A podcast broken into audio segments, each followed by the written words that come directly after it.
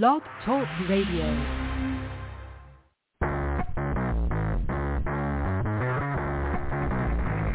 Hello and welcome to Action Radio. This is Greg Penglis coming to you from the historic district of downtown Milton on the banks of the beautiful Blackwater River.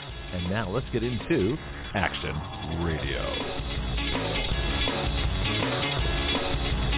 Well, Today is going to be just the opposite of yesterday. Yesterday, uh, I had three reporters scheduled, uh, and as I said, one's been out for, for a few months and is coming back, and uh, um, one's been out for a few weeks and is coming back, and and one had uh, had an emergency and is coming back next week. So it's it's kind of crazy what's going on. So I did the whole show myself that was unusual, but it was fun and it was uh, it was interesting. Uh, it was exhausting, a, a little little scrappy voice by the end of it, but uh, that's okay um, because it was worth doing. Uh, is just the opposite. Today we're full. We've got uh, Michael Volpe, who's going to call in any second now. Uh, he'll be in the first hour. Uh, we've got a problem with gender dysphoria in family courts. And this cult of transgender you know, mind and body altering uh, to try and create something that's impossible uh, has made its way into family court and and uh, you can just imagine the disputes of, of parents. You know, one wants to uh, surgically and chemically alter their kids, and the other doesn't. The other wants to preserve their kids as is, you know, as God made them, uh, and that's uh, that's a problem. Uh, that's a huge problem um, because the parent that apparently is winning in California is going to be the one that wants to alter and surgically uh, destroy their kids. And so Michael's here right now. Uh, something I haven't done for a while. Let's, let's get uh, Michael, he's he's always willing to come on the show. He's great. Uh, he's a friend of mine. Uh, we don't always agree, as you can tell by some of our recordings. But I would never um, not want him on the show. But uh, it's been busy lately, and he's been wanting to come on for a while. But we've had just so much going on. I haven't had a chance to uh, to really get him on with all the uh, the incredible craziness. And so let's bring him on. Let's give him the, our, our tribute of guest of the day, Michael Volpe. So one of the few people that's with me since the very beginning uh, is Michael Volpe. He's been uh, just an incredible reporter. Uh, his details are, are amazing, if not uh, sometimes too much. Sometimes they're like, what are we, you know, it's kind of fun. But uh, always informative, incredibly well informed, and incredibly courageous in all the things he takes on, particularly family court, family law, and these different things that are happening. So let's make his line live, bring him on, and uh, welcome him back. Michael Volpe. About time. Got you back. How you doing? Uh, doing well. Thanks for having me. All right. Let's give you a round of applause here.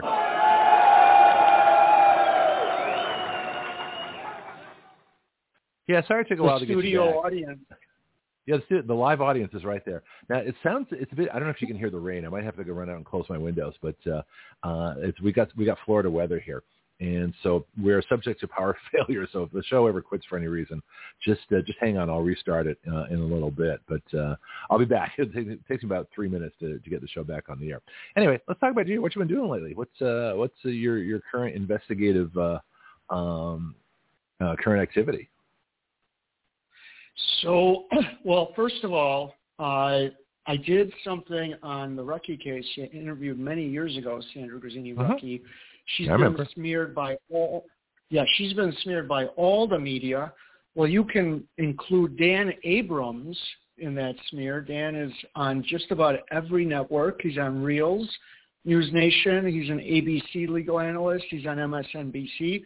And he Uh-huh. has a show on A&E called Court Cam, not to mention he owns a couple of websites, Mediaite, Law, Law and Crime. He might own a few more.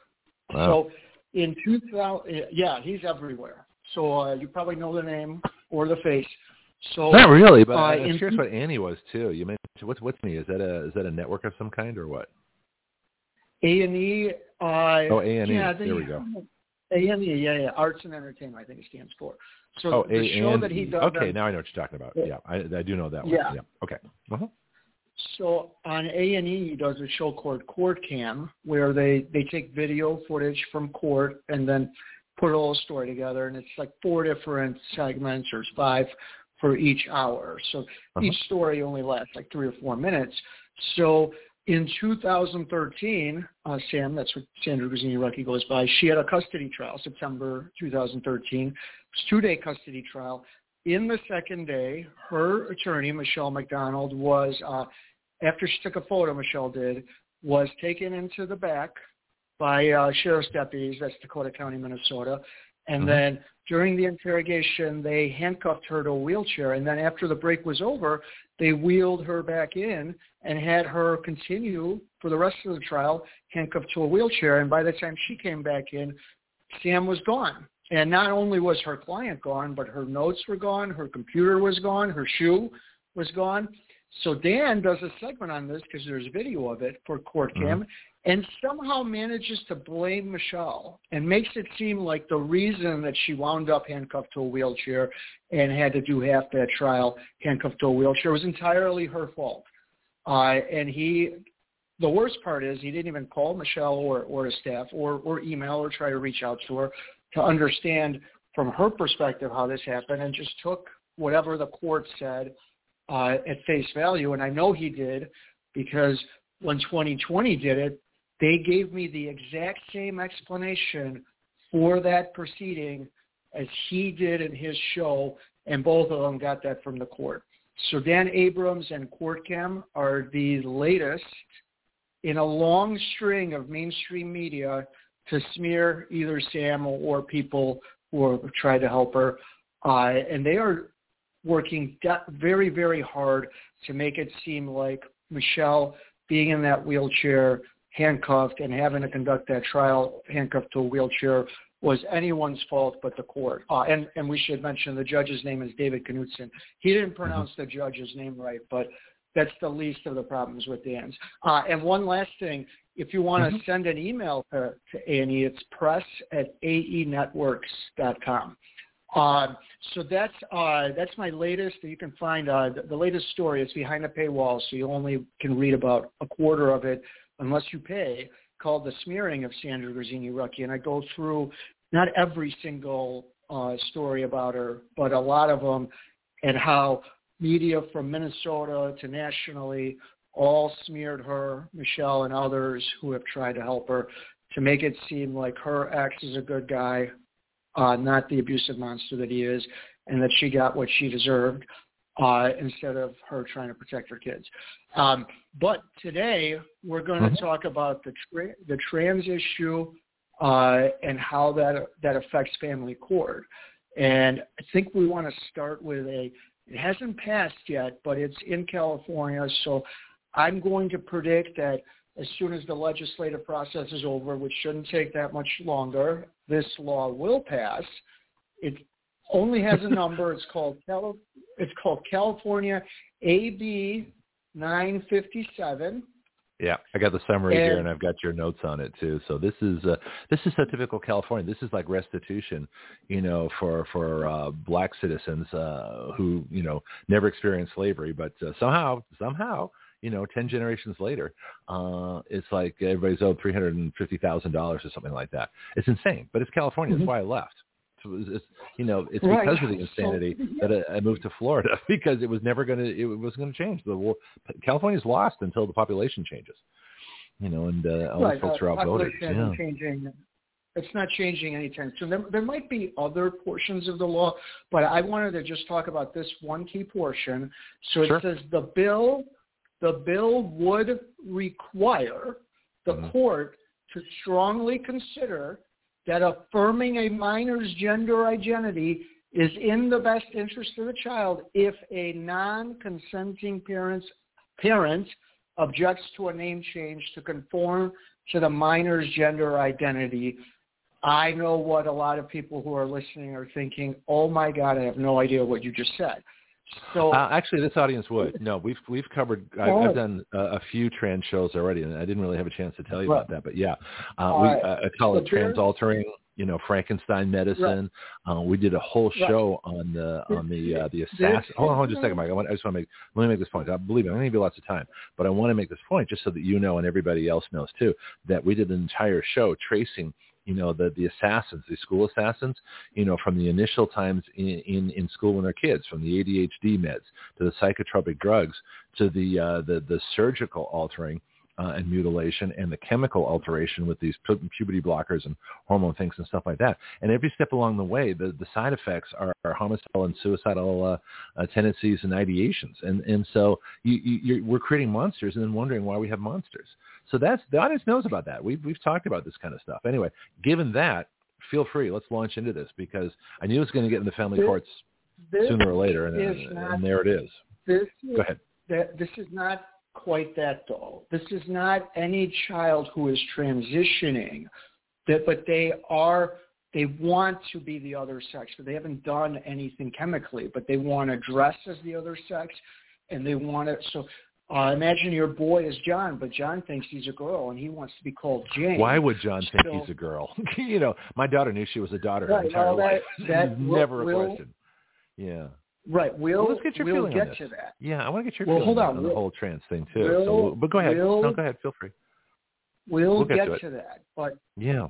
So the what the bill will say is so you have two Okay. parents, Right. and and there may indeed be a difference of opinion as to whether or not do two parents believe that the boy is a girl. The bill now the bill doesn't require anything, even though it does say the bill would require the Mhm. court to strongly consider, but strongly consider is not a requirement. But what does the, does the bill require the court? That means the judge, the court, the judge to strongly consider that that if John wants to be called Jane, hmm the parent who goes along with Jane is acting in the best interest of the child. The parent who keeps calling John John is not. Now it's not requiring the, opposite. judge to do that. That's just the opposite Mhm. of, It of, of what it should be. but- the opposite but- of reality. Yeah. Right, but it's not requiring the judge to do anything except to strongly consider. So the judge doesn't have to do anything, but But As the you know they will. It's California. right, of course, that that Yeah. is correct. Still, Yeah. uh, there were there are two sponsors. They're both obviously Democrats. I don't know how many Republicans there are in the state legislature. I doubt it's very many. One of them is Assemblywoman Lori Wilson.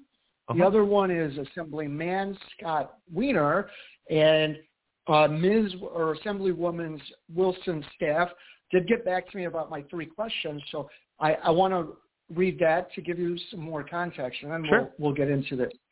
Okay. So my question, is it fair to say that this bill finds that the parent not going along with a child's change in gender is found to be less fit? If so, this seems dangerous. The answer, that statement is misleading. The following is from the bill analysis, and now they're quoting from the bill analysis. Contrary to the claims of some opponents, this bill does not require the court to side with the consenting parent. It may place a thumb on the scale in favor of the consenting parent, but that is true of any number of factors that the court considers in determining the best interest of the child. They are right. However, as they said, it not it may place. Now that that's misleading. It it shall place a thumb on the scale, but it doesn't require the judge to do anything. But as you said, in any given custody situation, the judge can determine whatever the whatever that judge wants. But if the judge sees ten of these, predominantly that judge is now going to favor the parent who's going along with the name and sex change. And so um, Well, sure, because So that makes more conflict, and that makes more damage, so they can keep the case going longer. We, you know how we talked about this over over the, the not last few years. that, Yeah. Right. That that's correct.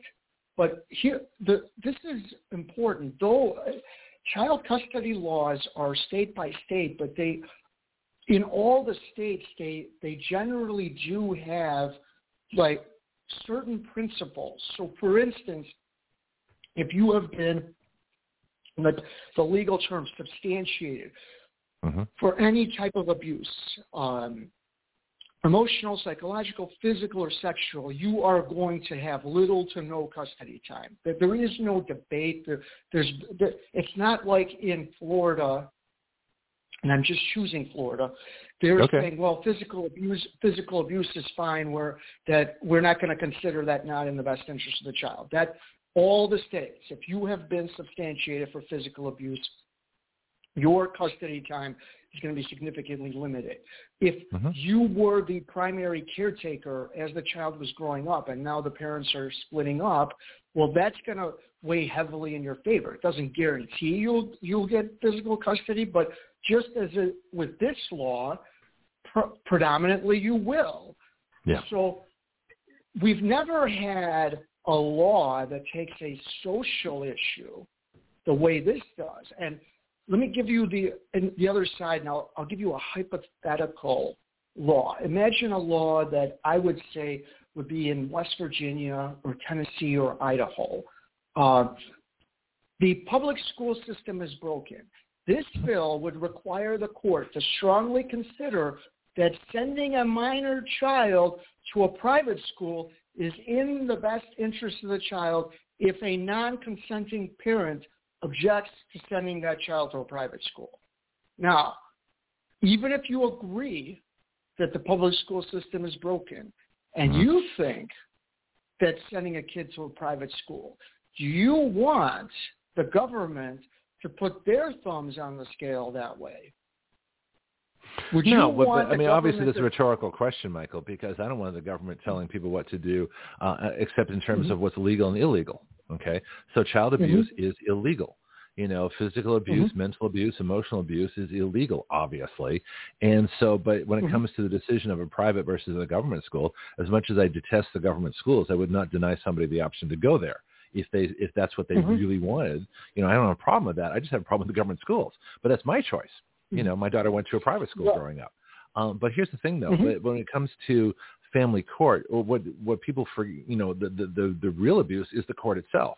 So the judge is mm-hmm. judging on physical, uh, emotional, and mental abuse when the judge is actually committing those things by allowing a parent to quote trans their kid, you know, uh, mm-hmm. surgically mm-hmm. and chemically basically destroy them. Um, this is the mm-hmm. problem. This is the, the abuse mm-hmm. is the court itself, and this is what we've talked about so many times. So putting the judgment in the hands of the person who can actually make the abuse happen legally, that's the problem. you know, mm-hmm. so yeah, obviously I don't want the the I don't, obviously I don't want the courts, you know, doing that. But as we've talked about before, and this is I think this is the real key to this, is that first of all, it's liberal California. Uh, transgender is a dangerous cult that is taking over, and it's trying to create something that's impossible. You cannot change your gender. And this is this. I don't even know mm-hmm. if this even enters into the debate in California. But if a legislator got up and said, "This is impossible. You can't change your gender." Sure, you can surgically alter yourself. You can remove things that can never go back the same way. You can chemically mm-hmm. change yourself permanently. You can cause brain damage. You can do all kinds of other things. But you cannot change your DNA from XX to XY or XY to XX. You're always going to be male or female from birth. That's it. Or actually from conception. That's it. So why are we dealing I agree. in this fantasy world you know, why aren't people challenging mm-hmm. this? You know, where are the Republicans? Where is anybody to stand up and say, you people are dealing with fantasy world. This is a cult. The real abuse is trying to maintain something in people's minds that's actually impossible to do. That's the mental right. abuse. How do you I, do that? I agree. People? And now we're gonna we're gonna talk about another law. This one has passed in California. Okay. It is SB 107, and not uh-huh. surprisingly, this hmm. law was sponsored by Scott Wiener the same person who's sponsor, who's co-sponsoring AB wow, 957. Some of the legislators named Weiner. I'm sorry. There was a there was an Anthony Weiner in New York who was a you know porn freak and a pervert. There's another there's a Scott Wiener. So if, if you have the name Weiner, don't go into politics. And if you do, make sure you're really honorable, because you yeah. know the minute you come up being a, right. a you know dangerous like these people, we're going to make fun of you. I mean that's just the way it goes. I'm sorry. It's politics. Back to you, Michael. Okay. Here's a quote from the press release. This went into effect on January 1, 2023. As uh-huh. so many states work to erase trans kids and criminalize their families, California must always have their back. With mm-hmm. SB 107 signed into law, California is forcefully pushing back against L- anti-LGBTQ hatred spreading across, across parts of the nation. The rainbow wave is real and it's coming. Thank you, Governor Newsom, for standing for our community. Uh, so what the legislation has inspired, this legislation has inspired 19 other states to introduce similar trans refuge state bills as trans kids and, and, their parents are currently under assault by executive and legislative actions in Texas, Idaho, Louisiana, Arizona, and other states. For example, under far-right anti-LGBTQ Governor Abbott, Texas began investigating, potentially prosecuting parents of trans kids who receive gender-affirming care. So what does SB 107 do? If you live in a state like Texas, which forbids anyone under 18 to do any kind of gender transitioning. Now that does not that you are allowed to dress as a girl if you are a boy and call yourself a girl's sure. name. What and I don't have a problem with that. The, right. I just what, don't want the surgery and the not, drugs. You know, but if, if someone wants what to dress, you, what you are not allowed to do in right. Texas, Idaho, West Virginia has passed a law since this, Louisiana and Arizona, is mm-hmm. give them any of these drugs until they're over 18. Those parents can go to California mm-hmm. and they will provide refuge. And I don't know exactly what that means uh, because well, if you, know what it reminds me of, Michael? It, it's very much like a Mhm. sanctuary city, which was in a, harboring illegal Right. aliens. So in other words, no, I, you're taking that, that's fugitives. exactly what it's- oh, I hold on just don't. Yeah, me- understand if you. Oh. Well, I- let me Yeah. just, just to folks. I like to I like to you know address the audience. Actually, we have a lot more international folks listening now too, um, particularly in uh, in Australia, England, and Canada. Although we do have someone, we have Marco who types in from the Netherlands pretty regularly. So I'll see. I'll let you know if he pops up on the screen. So this things getting pretty cool around here now. All right. So so the whole idea of sanctuary cities, the the liberal states think they can violate the law any way they choose, uh, and one of the ways they do that is allowing illegal aliens to vote, get driver's licenses, do all kinds of things for people that can't be here. And so they call the, they, what they call these things are sanctuary cities, sanctuary counties, sanctuary whatever. What it really is a sanctuary from from the Constitution, from the law, and they're breaking the law. They're harboring fugitives. Now, the, if you have a, a, and they're doing it with abortions, that you know states that uh, ban abortions for uh, you know people under 18, California and, and these other quote, I guess they're calling them refuge states now. That's a new. I haven't heard trans refuge before. That's a new term. Um, but that what they're saying is we don't care about the law in your state. We'll let you go. You know, violate uh, your parents uh, here. you know, get an abortion underage Right. or or have or have a, a surgery and chemicals that uh, you're too young to decide on. You know, if if you can't give Mhm. your consent as a minor um, to a variety of things, how can you give your consent to be permanently altered? And so this is a crime. These states that are doing this are criminal. The states that are saying you can't have a uh, a sex changing surgery or a chemical drug until you're an adult, um, that's that's the way to go. And so, but the, the states, you know, should be able to have the authority uh, over their folks. California shouldn't be doing this. The states that uh, that do want to have the, the you know over 18, they should be taking California to the Supreme Court. I mean, that's where the Supreme Court Mhm. is uh, Right. duty bound to take cases when there are disputes between the states. So hopefully that'll come up. Right. But anyway, back to you. But these states that are doing this, it's criminal. And and that that what the what the law in California does is it does provide them a refuge. You cannot be char- they won't they won't send those folks back to be charged in Texas. Uh, now, the the most high profile custody case that involves this is the Younger Mhm. case, which is out of Texas, where the Yeah. boy is being transitioned by his mom to a girl and called Luna. And just recently, in the last few months, she did move to California, and this law became the subject of uh, the a court battle. And James Younger actually argued that she's going there for this law, and the Texas Supreme Court allowed her to move, and they basically said, "Don't worry, uh, law notwithstanding, there is a court order in Texas that bars her from transitioning him. Uh, plus, she has promised not to transition him. So your uh, That's not, worries that's worthless. are are not they're not Wait a minute. legitimate. She has she look she's been given sole custody, uh, and and this lady she is like a, a Dr. Frankenstein. There's a hearing from Yeah. 2021, uh, and her lawyer asked her, well, why do you call uh, James Luna? And she said, well, when when he was three, he wanted to pretend to be a girl, and when he was five, he told me he wanted to stop pretending. And you know, that just shocking. So because your five-year-old told you he wanted to be a girl, you made him into a girl. And this is out of her mouth. Uh, but they gave her sole custody, sole decision making. How did she but get they would not allow. This woman's dangerous. It's a liberal liberal judge named Mary Brown. The- Texas is a big state. They don't. It's not all conservative. She had a liberal Yeah. judge named Mary Brown, and uh, they gave her sole custody. They believed she was the fitter parent. Uh, you that that's not me saying it. That's her saying it. Uh, Mhm. And um, you know, just shocking. And and they gave her custody, and so she's moved to California. She has not transitioned him yet. I don't know if She will. the reason she's How old is but he? she How old's the boy may- now? How old's the boy? I 10, 11, or 12, something like that. Okay, so the older he gets, the, Okay. the better he, chance he has of surviving this. Because at some point, Mm-hmm. you know. Well, let me ask you this, Michael. At what point can can children emancipate and and sort of take charge? Can a 12 year old say, "I want to be, I want to be emancipated," you know, from this person who wants to quote surgically, you know, destroy me? Can he do that at 12? I was pretty aware at 12. I, had my first I flying lesson at 12. the- I was a pretty they- smart kid, they- you know. So 12 year olds they- have have a lot going on. Yeah. I don't know. Uh, different states have different laws. I don't know what it is Huh. in California or Texas. Uh, so okay, so those are the two laws that are trans-related. But Mhm. let's talk about a few cases that I have done Well, no, I trans-related. want to get back to this for just a second because this is this is a fascinating case. I've heard about this for a couple of years now. This is not this is not a new case. This has been going on for a while, and but Mhm. what I'm wondering is uh, this whole trans thing is based on the consent of the person wanting to be transed. So what if what if John says I don't want to be trans anymore? That I was just I was just pretending, you know, or I just I you know whatever I said at three doesn't count anymore at twelve you know, because just because. Can he then stop the process individually, or can he be forced into transition because his mother wants him to? Okay, well, his mother is not trying to transition him yet. He's not taking, he's not doing any drugs. There's no surgery, but, But he dresses she? as a girl.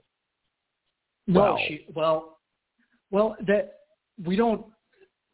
Yes and no. There's a court order barring Hmm. her from doing it. But she But she- moved to California, and Dad believes she moved to California to take advantage of the law. She hasn't taken advantage of the law. She has promised not to do it. She has repeatedly said this is not her goal, is to transition him. Then why she I move to don't know California? why. I don't believe her. She's lying. She went there specifically Well- to take advantage of this law and and destroy her kid. I mean, I- this, why I else would you move to California? What's that? I don't know if that's true. There's a lot of reasons why you Did she move for a California, job? But Yeah, Well, look, no, I a don't- great I don't- Did she, if she didn't move for a job, most people move for a job. That's why they move, or family. Those are two reasons people move from state to state, or to get away I from didn't state. see. But I didn't see what in the in the order said why she moved, but they addressed the law many times. The Texas Supreme Court is confident that that she cannot do this. That there's a court order that that's different than a law. That you cannot violate a court order. Uh, and Well, who's got jurisdiction now? she- Wait, wait, wait, wait. Doesn't Right, California well, have Texas- jurisdiction? Not yet. Uh, Texas They will. jurisdiction. Right, it will. She's going to get a California Right, but- lawyer. but- but- She's right, going to switch the jurisdiction to California. This this kid, I'll, I'll tell you, uh, you know, he's I don't know how he's going to survive it. Per- personally, if I were the, that kid at 12 years old, I'd run away. I'd run back to Texas, you know, back to dad and say, you got to you got to save me from this. This is crazy. I don't want to go through with this. That's what I would do, even at 12. I'd I- find a way. So even if Mhm. even if jurisdiction changed, there's there there's several things. The uniform, I think, child custody uh, jurisdiction enforcement act and the full faith and credit clause, both of those require California courts to honor prior court orders. So if they're following the law, she still wouldn't be able to transition him, and she hasn't yet. So I, We keep saying she I- has, I but don't she will. know what's I mean, going to uh, happen, It's, it's so obvious. That's why she moved. Um, let me let me just interrupt for a second again. We got Marco uh, who's uh, on the line here. Well, he's on the live chat uh, in Netherlands. Marco, what's going on as far as uh, forced transitioning? What, what kind of protections do you have in the Netherlands? Uh, can parents, can one parent in a divorce case um, force a kid uh, to make a sex change? Or how much how much can the kid say about it?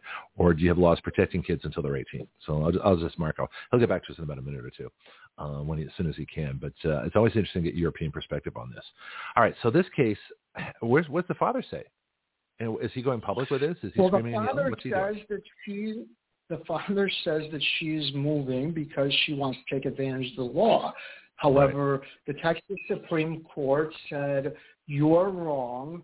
Uh, you're it's fine. It's no big deal. Look, the the, the pro se mandamus petition arises from a child custody dispute involving two twin boys, one of whom has exhibited confusion about his gender. Mother, who has custody of the boys, recently moved to California Mhm. after a Dallas County District Court in September 2022 authorized mother to reside with her children anywhere in the continental U.S. Father, the relator in this court is concerned that mother's move to California will bring about medical transitioning of his son three months after the district court authorized the move to California. Father belated, seek, belatedly seeks an emergency order from this court requiring their return. I concur in the court's denial of the petition because father is already in possession of a court order prohibiting mother from doing precisely what he fears she will do with his son. In October 2021, district court, with mother's full agreement and indeed at her request, ordered that, and this is the order, neither parent may treat a child with hormonal suppression therapy, puberty blockers, and or transgender reassignment surgery without the consent of the, of the parents or court order. Uh, so what, what the what what the Texas Supreme Court is saying is she can move anywhere she wants. There's a court order. She can't do this. Not only that, but she's promised she doesn't want to do this. Yeah. So you know, the, the simple solution to this is that the court should have said, "Fine, you can move to California, but you you know, but then I would award custody to the father, you know, because the kid has friends, is in school, already has a life. At 12 years old, you're pretty established. Trust me, I moved to the United States at 12. It was a big shock leaving Australia at 12, much more than it was leaving Canada at eight. So from Canada to Australia mm-hmm. was was a transition. Uh, but I was eight years old. I was pretty adaptable. But by 12, you've got friends. You've got your life. You know, you're organized. You're, I was in sports. I was doing all kinds of things in Australia. And then all of a sudden one day, my folks said, "You're moving to." You want to talk about transition? This is a geographic transition. It wasn't obviously not another one. But uh, and all of a sudden here I am in this country. I'm like, what the hell's going on here? This is a weird place. It was a shock. So I can only imagine the shock. You know, but at least I had my identity. I was still me, right? So so this, right. for this boy at 12 years old to be all of a sudden taken by a parent who's trying to basically destroy him. And we don't know. We, have you heard what he has said about this? Has he gone on well, the record at 12? He, he should be able not, to testify right. and say, I don't want to be a he, girl. Right. He doesn't testify. They, they almost never have children that age testify for their own reasons. Uh, huh. Be that as it may, you are yeah, you, you might scream yell identifying against the agenda. A, yeah. A different problem which is uh-huh. that they are treating the mom as the more fit parent. So they are catering to mom in every way except for allowing the gender transition surgery. Uh, but she has won every court, just about every court battle. Uh, she is treated as the fitter parent for reasons that aren't entirely clear to me. It looks like it's ideological, but she's given just about everything, uh, and that's why she was allowed to move to California. Gee, that's insane. I mean, obviously, the more fit parent is the one that wants to keep the kid the way they are. You know, and and kids they can't make a decision like that. You know, and parents can't make it for them. You cannot do. You cannot permanently, you know, destroy your kid. Uh, as, as, as an adult, if an adult wants to do this, that's different. But as a kid, no, I, you've got to give kids I, the best chance to survive. So they obviously the most fit parent is the father, and and we, you and I both yeah. know that almost in every case we've talked about, whether it's the the father or the mother, the worst parent always gets custody. The worst Correct. one. I I I agree That's with insane. you. Unfortunately, unfortunately, the judge, whose name again is Mary Brown in Dallas County, disagrees with you. And in this particular case, the only opinion that matters is the judge's opinion, as she has determined that mom, I can't remember mom's name right now, but mom is the fitter parent. So she's given all of the catering. Look, can I talk about another case that I found? Yeah, sure. Please do. Yeah, we've we've hashed so this, but this is so illustrative about, of all the problems, though. That's why this is such a good case to analyze. Mm-hmm. Yeah, go ahead. Right. So, uh, Joanna Rivera and her uh-huh. ex-husband Dave Hillard. Dave was at one time uh, one of like the top ten at Cisco. So he was a big deal. He works for something called Brandel now. He's one of the top five at Brandel. Not nearly as big as, as Cisco, but obviously made an enormous amount of money as a as a C-suite executive at Cisco. Uh, mm-hmm. They had a long, winding divorce, uh, mm-hmm. and then Dave. Once he made money, right? oh, he made obscene amounts of money. Yes, oh, good correct. For him. He's worth seven. Yeah seven figures, probably eight, maybe nine figures, is worth an enormous amount of money as a as a top executive at Cisco for many years. Right. And so they they moved from California to Virginia after he admitted to uh, to marital infidelity, if you will. They moved back to California. He mm-hmm. attacked Joanna. She filed for a protective order. He filed for a protective order claiming that she had stolen stuff. They gave each party a protective order. He kept both of their daughters and then refused to to to allow one of the two daughters to come back to her mom and then said, well, you can't come get her because we have a protective order. And the judge, her last name is Lichtblau, she allowed this. And obviously, it's, this is one of those, don't try this at home.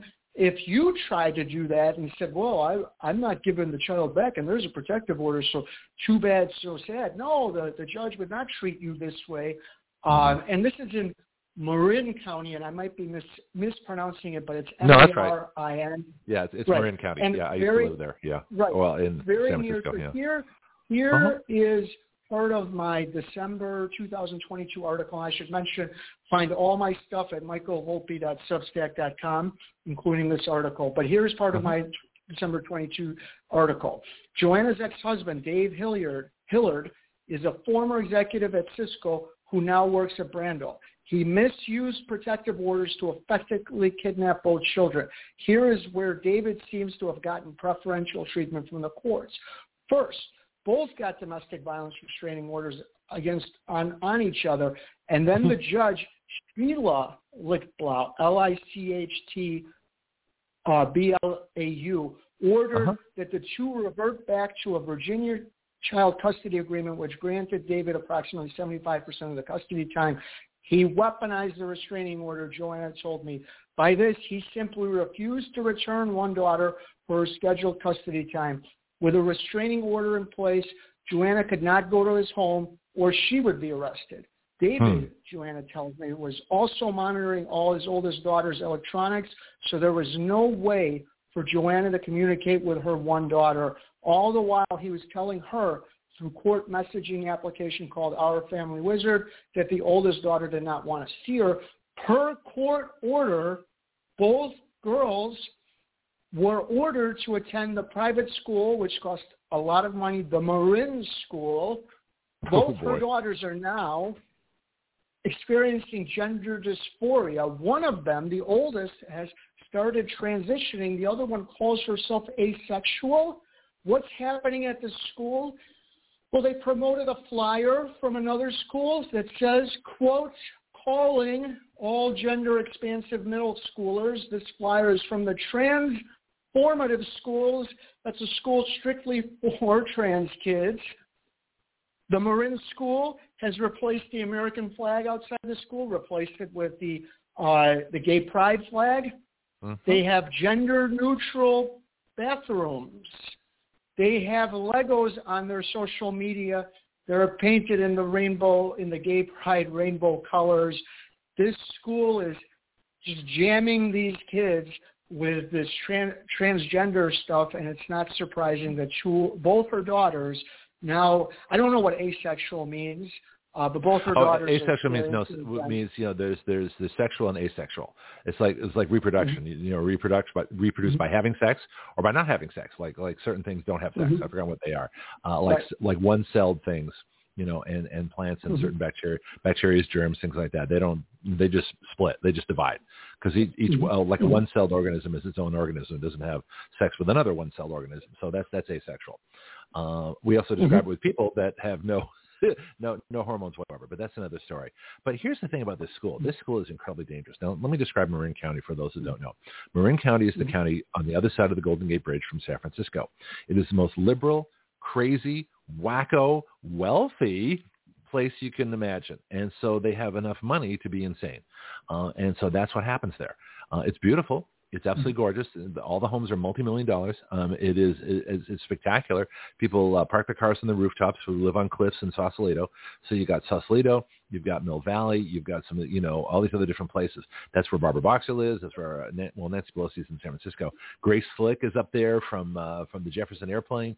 You know it is all mm-hmm. the it's like the it's the most liberal, wealthy, one of the most liberal, wealthy places in the country. And so the idea of having a transition school uh, is crazy. Uh, uh, in one way, in one sense, it's Mhm. discriminatory because you know they don't want if they don't have normal kids, you know. Uh, but what is but this is what I don't understand this, Mike. And I want your view on this. This is more like the, the personal part of this. Is it's impossible to do what they're doing. Cult. Mhm. These folks are dangerous, Mhm. you know, and and they're just Mhm. recruiting more and more and more people into this, and it's the guilt trip. Well, if you don't uh, accept trans, you know, rights, uh, then then you're some kind of transphobic, whatever. In other words, it's the usual cancel culture. But there's no such thing as trans, so therefore there's no such thing as trans Mhm. rights. So this whole thing is based on Mhm. insanity because you they're trying to convince people that they can do something that is physically impossible to do. In other words, change your sex. So the whole thing is based on a Mhm. lie. Now, what's interesting, and this is I Mhm. want to get your comment on this too before we do another case. There is a split coming between the lesbian, gay, bisexual community and the trans community. The trans have have uh, latched onto the LGB folks and actually are trying to surpass them in many areas. But there's a split. There's a lot of, uh, and I've got an article on this. Uh, I haven't looked at it for a bit. Mhm. But what's what's your feeling on this? Are you seeing the same split I am? This is going to make a big difference because if you're a lesbian or you're gay or bisexual, you know you're not changing yourself. You're not surgically I altering, and you'll have kids that might be straight or might be gay. Right. It doesn't really matter because you're not changing them. But the trans people, Right. that's I- a whole I- different world. What what do you think? I think I think the split there's a uh, there's a group called Gays Against Groomers, and this Yeah, is heard where of them. the split is coming from. Okay. The split is I don't know if it's between trans and gay. What the split is between all of these groups and then the subset of these groups that thinks you should push this on kids. Uh, and there's a very of, of all, including Mhm. trans, of gay, of lesbian, and trans, who are appalled by the idea that we have um, what, what, drag queen uh, reading to kids, or that you're pushing the trans issue or the gay issue or any sexuality at kids, uh, just Right. as um, just a, as as straight people are. My friend Megan Fox, who writes at PJ Media, has done a lot of work on this, on what's happening at the schools and the pushback. And there is a, a significant amount of pushback from the the LGBT, uh, all of all lesbian, gay, bi, and trans, all of those folks who believe that doing this to kids is completely unacceptable and they are standing up against it. I don't. Mm-hmm. Uh, th- There might be. There may also be a split between the LGBT and T community as well, but I think where the the real split comes from is from the mm-hmm. people who are saying this this stuff cannot be pushed at kids the way the Marin School is doing. I mean, what what does calling all gender expansive middle schoolers mean? And how many trans kids do we have that we need a school dedicated entirely to trans kids? Well, there are no trans kids. It's a myth, and so you know my contention on that. But um, the, like I say, it comes back to this insanity of, of pushing this cult. This school is based on on a cult. That alone makes it dangerous. You know, and who are the parents that are allowing this? Now, it, you know, and I I lived in San Francisco. I was uh, near the Haight, you know, just down the road from the Castro. So I was very close to the gay community of San Francisco. I worked in the tour guide industry. I was a tour guide for for several years. A lot of tour guides are gay. Uh, it's just an attractive industry. Um, so so I, I had gay folks I talked to all the time, and it was there's a, a huge distinction within the gay community between drag shows of adults. You know, I mean, our Halloween party in the Castro, which was for adults, it was not for kids, was unbelievable. And you want to talk about drag queens? I mean, it was spectacular. But they're adults Mhm. for adults, and everybody knew that. And and the, and the gay folks I Mhm. know would be horrified. Uh, you know, in Florida, it's a different population, but the gay folks I knew in in California would be horrified of of doing a drag show for children. And it- and I would I would be just as horrified uh, seeing a heterosexual strip show for children or a sex show. hmm You don't do that Correct. for kids. Now Tennessee's got the right idea. They're calling this adult entertainment. So they're they're equal. What they're doing is they're treating uh, drag story hour the same thing as strippers, and saying, okay, that's fine, you Mhm. can do it, but it's an, it's adult entertainment. You But can't no. do it for kids, and that to me makes the most sense. That's correct. But California's not going to do that. the right. That's where I think the big split is coming from, where Okay. with many with many in all of these communities standing up to the idea that you should be pushing this on any kids. Let me talk about one last uh, case, and then I've got a theme that's very important. So give me Okay, sure. a couple of minutes at it. the end. Erin yep. Perenzino and her ex-husband Josh Namor. This is mm-hmm. a case out of Connecticut. Connecticut is a hotbed for judicial corruption. But let me just read from my article a little bit just to give mm-hmm. people an idea. In 2012, a Department of Child and Family Services caseworker warned Erin that she would be charged with neglect and abuse if she didn't leave her abusive husband, Josh Namor. The evidence of abuse by Mr. Namor is overwhelming. And I did a podcast with Erin. So again, on my site, michaelvolpe.substack.com, you can listen to all of it. But it includes testimony from a Rhode Island detective, hospital reports, and reports by mandated reporters from school, camp, and DCF. So people from all walks of life were approached by her kids to say that dad was physically abusive. What happened by 2016? A woman named Janice Laliberti, who is a notorious figure in Connecticut, became the guardian ad litem. She had a uh, a guy appointed, and I want to get his name right. Uh, um, let me see. Oh, Co- James Connolly. He gets appointed to do a uh, a custody evaluation, and he determines that no, there's no abuse. Erin is alienating the kids. They grant Josh, the physical abuser, sole custody. So what's been happening? Uh, and I want to I want to read this. One of the kids, one of their kids is even going through gender dysphoria, and this is from a hospital report. Their daughter is a 12-year-old natal female to male transgender, prefers to be called by a male name, and uses he, they pronouns. A 2021 emergency room report states, and here is the key portion later on in the same report, I am suicidal and have been cutting, the child told the doctors. What I believe is happening with a lot of these kids, with most of the, the gender dysphoria among kids, is there is abuse in the home. Mm-hmm. And so when you are when you have all of these AB 957 type laws where what you're trying to do is be tolerant, you are not trying to solve the problem. This is a cry for help for the most part with these kids. They are in abusive homes. They, and that's why they want to transition. Not all of them, but many of them. And so by, by doing this tolerance thing, you're not solving the problem. This kid, yeah, he's going through gender dysphoria. More importantly, he's suicidal or she or whatever the whatever they're they're supposed to be called. And why? Because the courts have ignored a mountain of abuse, evidence of abuse and granted sole custody to the physical abuser. And so that child is being abused over and over and over again. Same thing is happening with Dave Hillard, and there's a mountain of abuse and of evidence of abuse in that case. And lo and behold, in that case, you got two kids transitioning. In this case, you got one kid transitioning. It's not surprising. They're in abusive homes. And we're going to look back with all of these laws and all of this tolerance and realize that our policymakers were trying to solve a problem that wasn't there instead of trying to find the problem that is there. If you mm-hmm. have if you have a child who doesn't believe they're the gender that they started with, that's a huge problem. They are, and I believe I'm using this properly, literally uncomfortable in their own skin. That's a really, really big problem.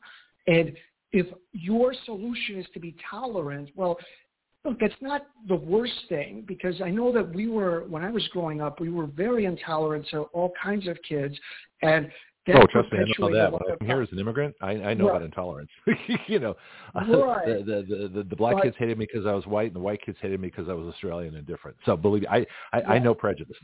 I know exactly what it's like. Right, yeah. and and the kids hated me because I was. I wasn't suicidal over it. I didn't want to transition over it. Mm. Well, here's the question for you, Michael. This is. It, it seems to me this is very strange that this is, you know, I mean, of all the problems that I had growing up, of all the the strange situations I was in, you know, thank God it was it was back in the in the 70s you know, when I came here. Um, because if I had come to this country now with all the problems I had adapting to the United States, and, and some teacher said, well, what your real problem is, is that you're really a woman, Greg. You know, you're, you're really female. You're trapped in a man's body. Let's transition you and you can, you'll be comfortable. You'll be happy. You know, your peers will accept you and life will be great. Thank God that didn't happen. But think about that. So what's Mhm. really going on here is Mhm. that this the, is that I think this is mostly from parents and, and teachers and everybody else. I don't think kids kids may want to pretend to be a different gender, but they don't want to surgically alter themselves. You know, and where did it come from Mhm. that somehow the, the, the, the answer to kids' problems of identity, because all kids have identity problems. Every, you, you can't grow up without an identity problem of, of wondering who you are, how you fit into the universe, how you fit in your family, how you fit in your, your society, how you fit in your school. This is why some kids play sports, and like I did music because I suck at sports. But I found a group. Every, every kid wants to be accepted. So how did it come about that Mhm. one of the ways to be accepted is to mutilate your body and take a bunch of chemicals and, and, and do something that's impossible, you know, change your gender? See, this didn't happen 10 years Right. ago. This is new. This is a Right. new phenomenon. And so because it's new, I know that it's wrong because we never used to do this. You know, kids always have problems. Right. And what's wrong if a three-year-old says, you know, I want to, I want to, you know, a three-year-old boy says, I want to wear a dress. Great, wear all the dresses you want. What do I care? Yeah, no big deal, right? But you don't change, you don't, you don't surgically alter them because they said that. That's insane. That's irrational. So how much Right. of this, Michael, do you think is is, is uh, parental influence? In other words, when they say, you know, my child wanted to do this, well, I guarantee you that parent, you know, brainwashed that kid, influenced that kid, Right. probably, you know, withheld love from that kid, and said, well, I only love you if you Mhm. transition to to uh, to the opposite sex. Then then you'll be loved and appreciated. I mean, that's really the message that I think happens a lot of times. These people are cruel. And to, and to give custody to any parent that wants to surgically alter and chemically mutilate their kids or sur- surgically mutilate, chemically alter, uh, should never have custody, should never have kids in the first place because they're dangerous. Mhm. They're psychologically warped. They're dangerous. You can't do what they're trying to do, and and and everybody's going along with this like this is somehow okay. It's not. That's my view. Right. I don't. I. I. It. It had parental influence had a huge role in the in the Younger case. I don't. I don't know what role it had in Joanna Rivera's case. I don't know what role it had in the Perenzino case, except to say that I firmly believe that there is a direct line between Mhm. the abuse that those kids are suffering and their gender dysphoria. I don't know if the dads, and in both cases it's the dads, was encouraging the kids to to change genders, but I am like 99% certain that the dads in both cases were physically abusing their kids, and I believe there's a direct correlation between Well, so there's wait a minute. direct So if let's follow this here. Because I think so. If a father is sexually abusing a daughter, uh, or just abusing the daughter, and that daughter physically Right. abusing, and then the daughter says, "Okay, well, if I were a boy, my father wouldn't be abusing me because that'd make him gay." Mhm. You know, I mean, is that kind Right, of thing or- going on in kids' heads? Right, or or some other logic in the same realm like that. I if I become a boy, this abuse will stop. Uh, I I whatever the logic is, yes, I believe that's what's happening. That there's a direct link between this abuse, and I believe that we'll look back in in some time and realize that, that that all of these liberals were trying to be tolerant to these kids, and rather than solving No. the problem, which in in the most this part is intolerance. abuse, yeah, it was They abuse the in the home. But look, right, but look, we we had when I was growing up. I think you're a bit older than me, but when I was growing up, we had the 53. equivalent of this. We right okay. We we had the equivalent of this when I was Uh-huh. growing up. It was the kids who dressed in goth and cut themselves. Um, and that was a. What do you think that is? Of course, that's a cry for help. Uh, there was one girl who came. Well, Jesse and Exactly, Goth is, and- I thought Goth was was pretty cool. I mean, I was a big fan of steampunk. I love that stuff, you know. But the cutting, that's Mhm. different. That's a cry for help. So if you distinguish between Right. the two, you know, in San Francisco, the, the city of of independence, everybody dressed in black. So, you're not independent. You're all you're all Mhm. dressing exactly the same. you know, I said, so oh yeah, but we Right. identify. We're all we're all different. No, you're not. But, but You know, here's and the, that was the big there- joke. there's two. There's two differences. Nobody was encouraging you to cut yourself. On the Right. flip side, those kids became huge outcasts, and they were demeaned and uh, and then abused by their peers. So whatever problems that they were going through, Mhm. we weren't doing this well. Our society was perpetuating their problems because they their their cry for help was not met with understanding and kindness. It was meant Mhm. with meanness in general. So Yeah. it isn't. I don't think we got it right 30 years ago, but I but tolerance of gender transition takes it the other way, uh, and you are perpetuating the symptom rather than fixing the problem. And in my opinion, in most of these cases, maybe not all, but definitely in most of these cases, you are looking at abuse in the home, and that is the reason why the children are are, are experiencing gender dysphoria. That's what I think is happening with well, their parents. yeah, gender dysphoria has to be introduced, Michael. It, it, you know, I don't, I don't like Mm-hmm. the, you know, I, I uh, the word tolerance to me doesn't apply to this at all. This isn't tolerance. This is an agenda. This is a, a new agenda. To, it's the new trendy thing. Whereas it used to be cool for your kids to be gay, now it's cool for your kids to be trans. You know, it used to be cool several years ago for your kids to be ethnic. It didn't matter, or goth, or whatever it was. Whatever it is, you know, kids want to fit in. Uh, and this is the way that they're fitting in. The problem is these are, have tragic permanent consequences. Let me get uh, Marco over in uh, the Netherlands typed in a couple of things. He says, if your child is six and asks for a tattoo, every parent says no. However, if the child asks to transition to another gender, people say sure. I mean, he's absolutely right. You can't get an aspirin in school That- without parents' permission, is but you can you can get an abortion and you can uh, you can get uh, you know chemically castrated. I mean, this is, we're in an insane world. That that's exactly right, and he just described the problem with the Younger case. At Yeah. three, James Mhm. said he wanted to pretend to be a girl. At five, he Mhm. said he wanted to stop pretending. That's what mom said under oath in response to a question, not from the other attorney, but from her attorney. This is what Mhm. mom said. And your guy is right. If he had said at five, I want to get a tattoo, would you have gotten him a tattoo? No. So how Yeah. come when he said, I just want to stop pretending to be a girl, you said, okay, well then I guess I want to stop pretending to be a girl. I just want to be a girl. You said, okay. You Yeah. wouldn't give him a tattoo.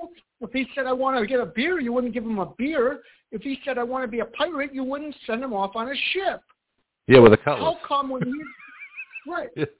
So how come when he said, I want to stop pretending to be a girl and just be a girl, you said, sure. And how come that's all right? Yeah, no, it's a good question. I don't and know. It, And, and look, uh, I'll well, let me ask you. it- go ahead. It's another question. it's all right because Judge Mary Brown said it's all right. That's yeah, so the judge all is the problem. I, Yeah, the judge is the problem Yeah. here. Um, you know, how Mhm. many parents? I I know a lot of my friends. You know, their parent wanted uh, a, a different sex child. Uh, I, I know, uh, you know, several people. That, you know and, what? And what they did, and what they did Mr. with their kids was, says- that's exactly that's exactly what Younger said. oh, That's exactly what. Mr. Okay. Younger said. She Yeah. wanted a girl. He thinks that she wanted a girl. That's exactly what he said. Yeah, I think Uh, my mother would have been happier with a girl. I mean, she always wanted a daughter, which is Yeah. fine. Um, and just, I don't Mm-hmm. know, you know, I, I don't remember ever have being influenced to be a girl, or, tr- or my folks never Mhm. tried to do that to me, um, which is good, you know. But uh, like I say, Mhm. but um, how many parents go further?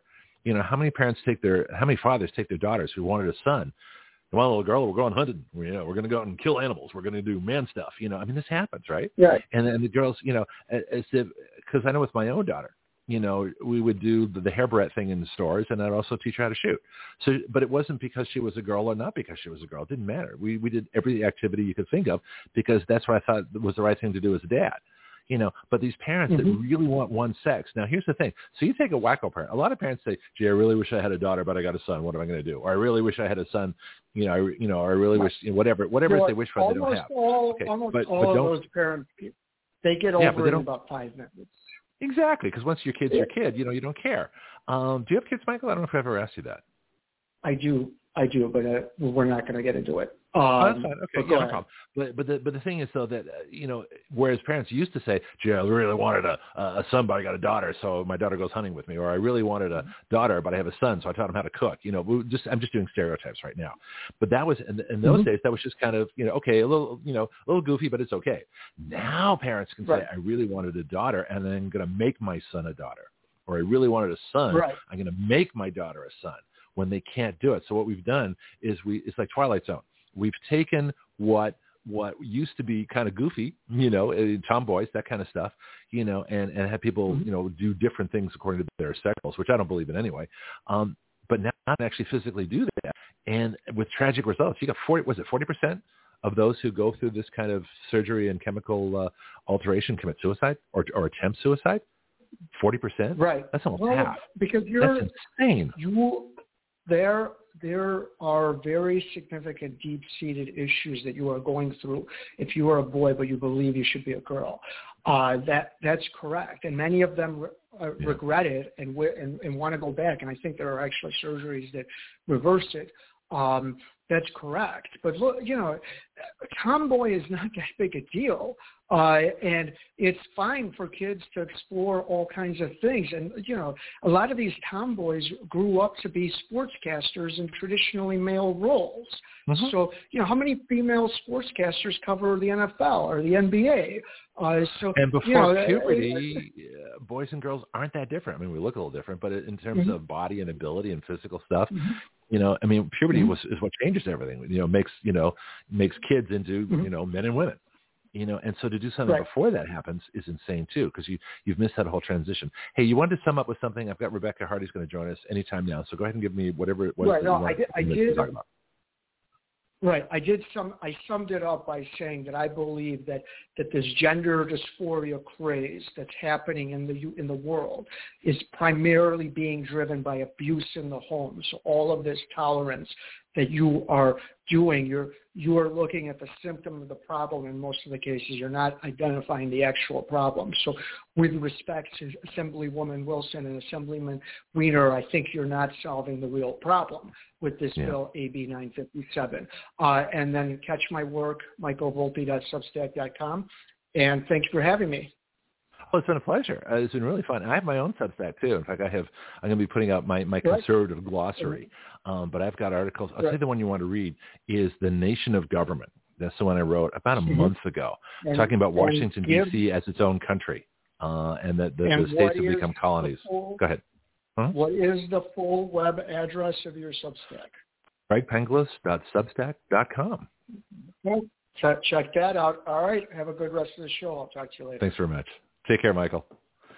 This is so much fun. Yesterday I was by myself. you know, Marco in the Netherlands, who's uh, who's texting into us here on live chat, uh, knows that he says, "I can't believe you talked for three hours," and I'm like, "I can't believe I talked for three hours either." But today I don't have to. Today I've got people. you know, I got some of my favorite people. I just had Michael Volpe, and now I got one of my other favorite persons who I have not done. Um, I don't know if I've done my my guest. Of the, I already did the guest of the day thing for Michael, but I want to do it again.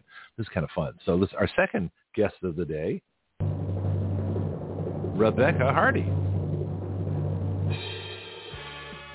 So one of my heroes and one of the folks doing the, the right stuff and fighting the good fight uh, is uh, Rebecca Hardy of Texans for Vaccine Choice. And so we, she's been on a couple times. We're going to hear the latest. I want to know what's going on with the Texas legislature. But the whole idea that the government can mandate something being injected to your body is insane. We still have our Constitution. We still have our rights. And people need to know that, and they don't. So let's bring on Rebecca, and uh, we'll find out what's going on uh, with the latest. So let's give her a round of applause, first of all. There we go.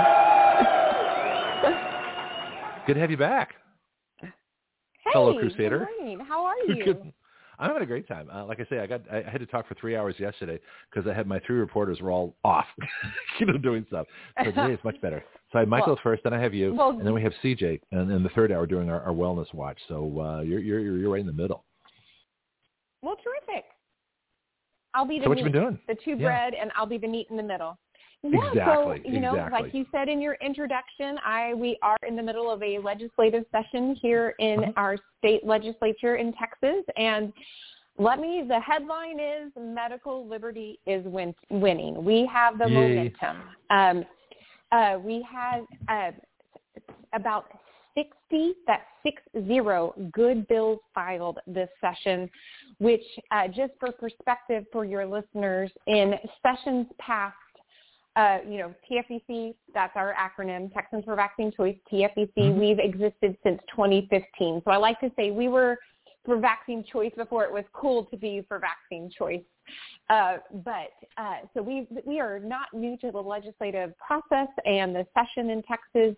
In sessions past, we've been lucky to get you know 10 good bills filed, and we had to you know be uh, extremely scrappy to even get those 10 filed. And some sessions it was closer to five or six bill, good bills filed. And then we were always, always be playing defense with the 12 to two dozen bad bills that were filed every session. So the fact that we have 60 good bills in play is somewhat mind-blowing and is, I think, a very significant testimony to two things. I think it's a testimony to how significantly Big Pharma overplayed their hand during the COVID response. And mm-hmm. if I can just toot our own horn here at TFVC, I think it's a testimony to the years we have spent building relationships with our electeds.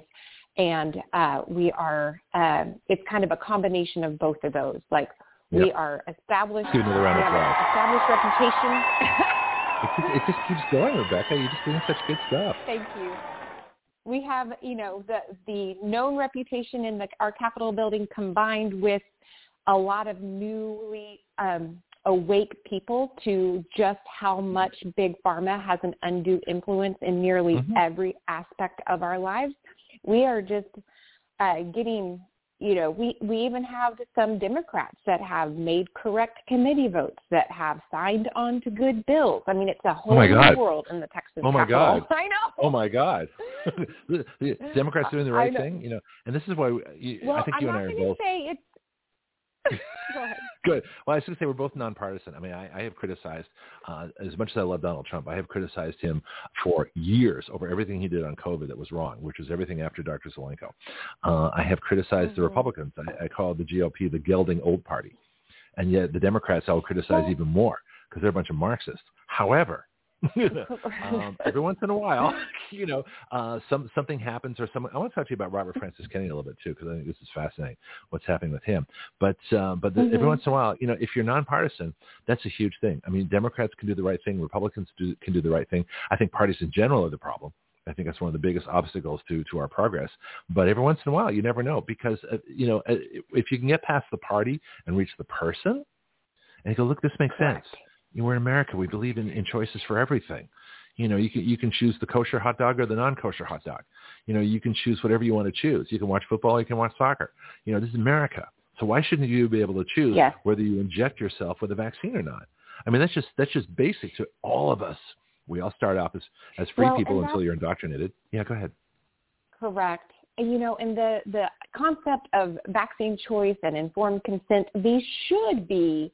Nonpartisan human rights issues. I completely agree. It is, you know, we get somewhat, I guess, for lack of a better word, accused of making this a, bar, a party issue, and I'm like, we no, did not draw the line, the battle lines here. Mm-hmm. The, the the Democrats did. Like this is not. We did not do this. So um, yeah, I, I agree. And I'm not, I just want to clarify, it hasn't been a, you know, tsunami of Democrats, but I, we are, uh, just like we you, we are equal opportunities, uh, equal opportunity yeah. criticizers. It does not matter what initial is after your, your name, R or D, but we mm-hmm. are also equal opportunity praisers. And when people get it right, we will, we will make sure they are uh, recognized and our appreciation for good behavior is extended. Yeah, yeah. I want to ask you about the Texas legislature because that operates differently. Uh, and also to let you know, mm-hmm. we have mm-hmm. Marco. Marco's in the Netherlands. He he joins us pretty much every day now. So we get the European perspective. So if you have a question about what's going on in Europe, I can get you an instant response or like within a minute. That's um, great. so it's really cool. This show is expanding worldwide uh, very, very greatly. And so I'm just waiting for folks to start using the Skype line to call in. And so we'll start getting international. But the Texas legislature, is different than other states. Um, do you only meet two once every two years, and it's a limited session. Correct. Tell me about the Texas legislature. How do you guys operate? Yep. So, uh, oh, good. I like I like getting nerdy. So, thank you. And I use that. Oh, I'm, I'm the ultimate a term nerd. of endearment in my house. I'm, I'm the nerd yes. warrior. Rebecca, I'm the nerd warrior. I want a yes. T-shirt. This is I am the nerd warrior. Dun, dun, dun, I like that. Yeah. Well, from one nerd, one policy wonk or policy nerd to another, let's dive in. So yep. in Texas, and. I'll keep this brief, over high high level, but in Texas we have a we like to say it's a two year political cycle. So let's uh, just kind of put a pin in that in that cycle and say maybe the session kicks it off of the two year cycle. So every for five months every odd year in Texas the legislature meets. So 140 days, of roughly five months, um, give or take a few days, uh, January through May, uh, in the odd years, our legislature meets. Now, the governor can call special sessions. Um, I, I, if I were a betting woman, I would uh, put my money on yes, we're going to have at least one special session after the session.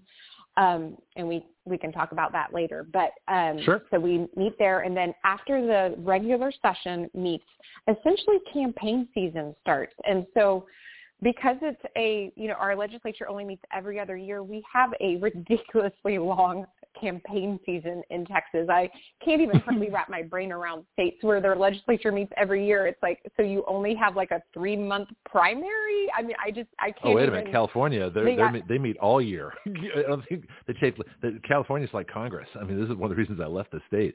Is wow. the legislature is always in session, so your your property and your rights are always in danger, as opposed to Texas, and where they're only is, in danger that, for that five a, months every other year.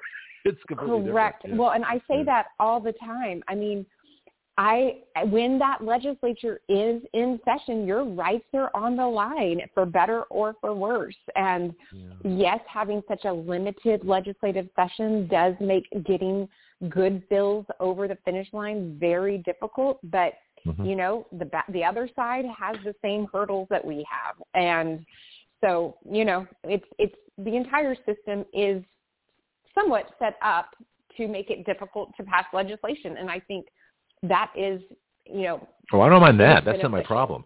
My problem with this, and I, I think uh, that you, you, as Texans, may want to evaluate this, is that the pace of change is so great. If you're only meeting every other year with a COVID mandate, that means the legislature can't consider overturning that mandate you know, if it comes in, you know, on the on the even year until you get to your to the the next year for legislation, that's too long. Unless you call a well, special session. That's, yeah, go ahead, that's the kicker there is for okay. better or for worse, my position is that our governor should have called the legislature into special session immediately after he declared his very first emergency, you know, emergency declaration um, in March of 2020. That should have triggered a special session. Again, for better for worse, call those electeds in to discuss the pandemic because what he essentially did was give cover to all of the state reps and all of the state senators. And so you know he he knew that he could kind of take the brunt of the arrows and still essentially get reelected because he has a 70 million dollar war chest. And i just want to point out that even you know last this week uh biden ended the national emergency. Well, guess what Texas is? Texas is still under emergency orders from our governor. We are the only Republican-led state in the country still with an emergency declaration. So why would you call Abbott conservative? He's not. He's not conserving the Constitution.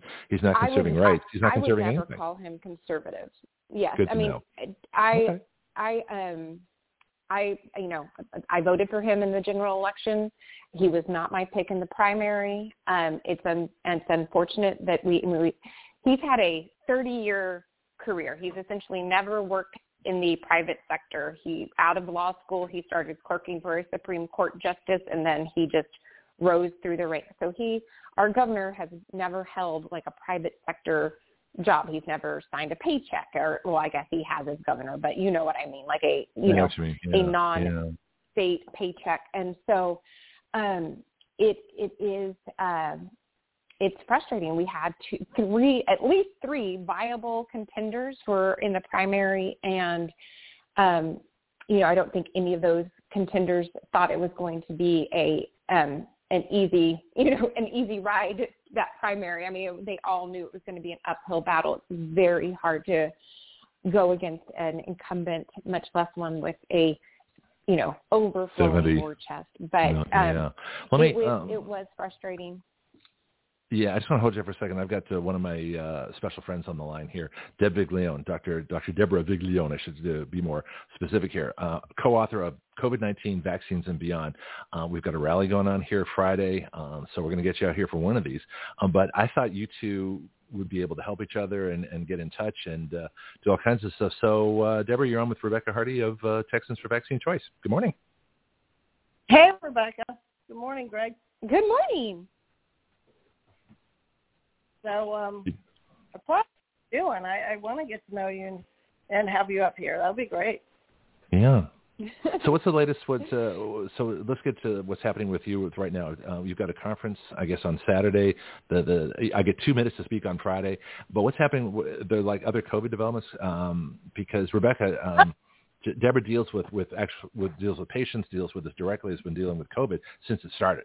You know, one of the heroes who had the innovative treatments and actually saved people. So that's just to get you guys. I know you don't know a lot about each other yet, so we'll you know hopefully you'll chat off the air uh, and get going. But uh, Deborah, just before we get back to Rebecca's uh, information here, what's uh, any new COVID developments we should know about? Because this might help her uh, as well.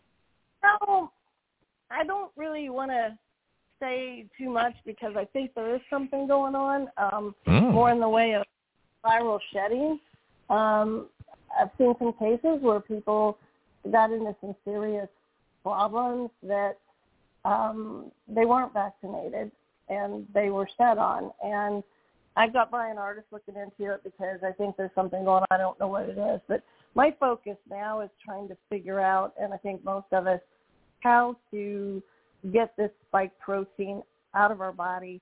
And of course, the people that had the vax, if it's in their DNA, how do we get it out? And that's kind of where we're working towards. And we'll talk about that some on the conference on Saturday you know, the latest developments and different protocols. It's very individual. So I know people are going to be disappointed because I can't go into that at the rally because it's so individual. But the rally, we're still dealing with medical tyranny. We're still dealing with tyranny. And so it starts out, we've got people who are activists, doctors telling their stories, what's going on. And then we're going to move into the second part into what do we do as citizens? and um, some of the things that went on with the election, election integrity. How do we get back where our vote counts? How do we stop the cheating? And, you know, because at this point, we have to take action. We have to change what's going on. We have to change the, the system. Now, I spent the day at the Capitol yesterday with the Medical Freedom Caucus uh, movement within the Florida Medical Association uh, to uh, get medical liberty back to stop some of these atrocious things that are going on in our state. And uh, we got Representative Rudman elected, and he's put a couple of bills together that are, are doing well for medical freedom, and everyone we talk to is in supportive of it. It's stupid. We should have First Amendment rights, but apparently as physicians we don't if we're going against the narrative. You know, they're taking our licenses, threatening our boards. So we're moving through the system, but that's what we need people to understand it's not over. You know, this is David against Goliath, and we have to keep fighting and, you know, and go through the system, create new systems. Anyway, so it's a, it's a gathering to pump people up and make them aware of what's going on and, and how they can take part and, and help get our country back. Yeah. Yeah. Well, of course, I have our two big bills are vaccine product liability and uh, uh, ending big tech censorship. We'll talk about those in a bit. So, Rebecca, uh, do you have some words for, for, for Deborah in terms of what you've been able to do? You got 60 bills that are good, and and so so Rebecca's been doing this for a while. You know, she's what five years at, at least of working with the Texas legislature. Eight. So you, eight years. Okay, it's even better. So, how are you guys doing it, and what are you doing, and how can we how can that help us in Florida? Yeah. So I mean, it's it's not for the faint of heart. I will just say, but you know, getting in that building, having daily presence at your capital, getting appointments, meeting with the lawmakers early. You know, I I say this. You know, that first legislative session when we kind of were scrambling in response to a bad bill that was filed back in 2015. We had a, a state rep that filed a mandate bill that would have removed exemptions for Texas students. And so we were definitely behind the eight ball, you know, trying to figure out how to get involved uh, while when session was already six weeks in. Um, and I remember sitting in a committee hearing, having all of those uh, legislators discussing taking away my rights up on their, you know, their podium, their dais, if you will. And I mm-hmm. remember thinking, we are too late. This started back in the ballot box, you know, like we need to back this train up and get involved in every aspect of the legislative session uh, cycle, including elections. And so, I mean, we were definitely behind the eight ball that first session, but we got in there, we got meetings, we, you know, we were in really spinning things up out of thin air just because we didn't know how, you know, that first session we like to say we didn't know what we were doing, but by golly, we did it very well. and so, you know, yeah. fast forward eight eight years later, we have it pretty much down. I mean, it is. It's, there's a lot of days where it just feels like um, a game or kabuki theater, but you know, games can be figured out and you can learn to play. And uh, so we we get involved in elections. We we help those that are supportive of us.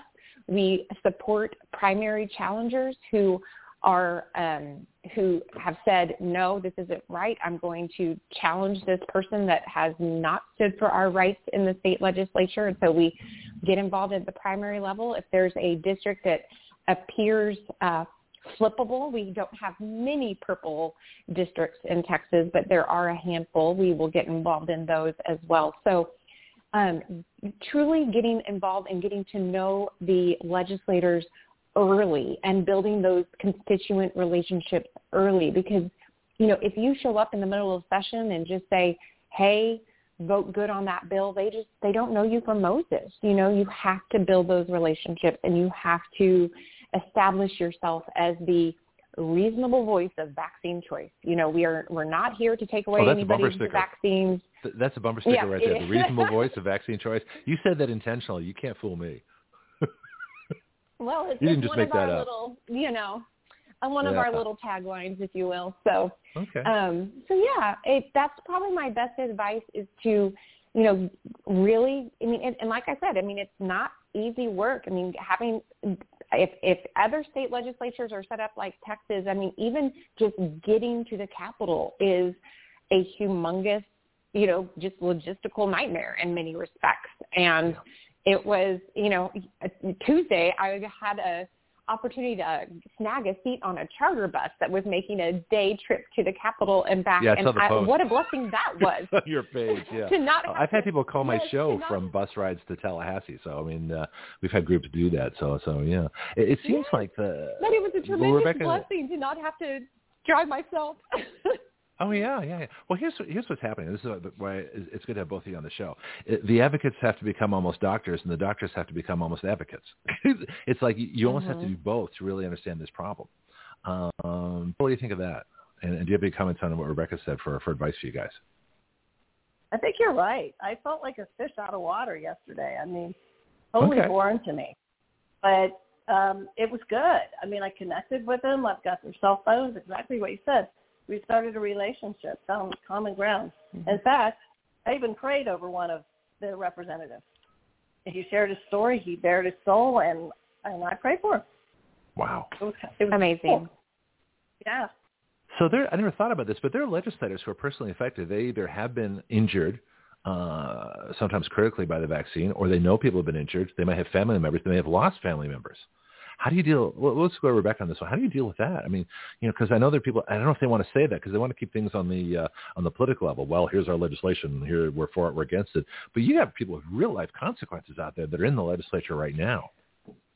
Rebecca. Yes, you know, and that's been very interesting. And some of the huh. committee hearings we have had, even, um, I mean, it's very interesting. It's um, even we had one hearing and a Democrat on the the the committee started talking about her best friend and her I don't can't remember if it was twins or tw- triplets, but mm-hmm.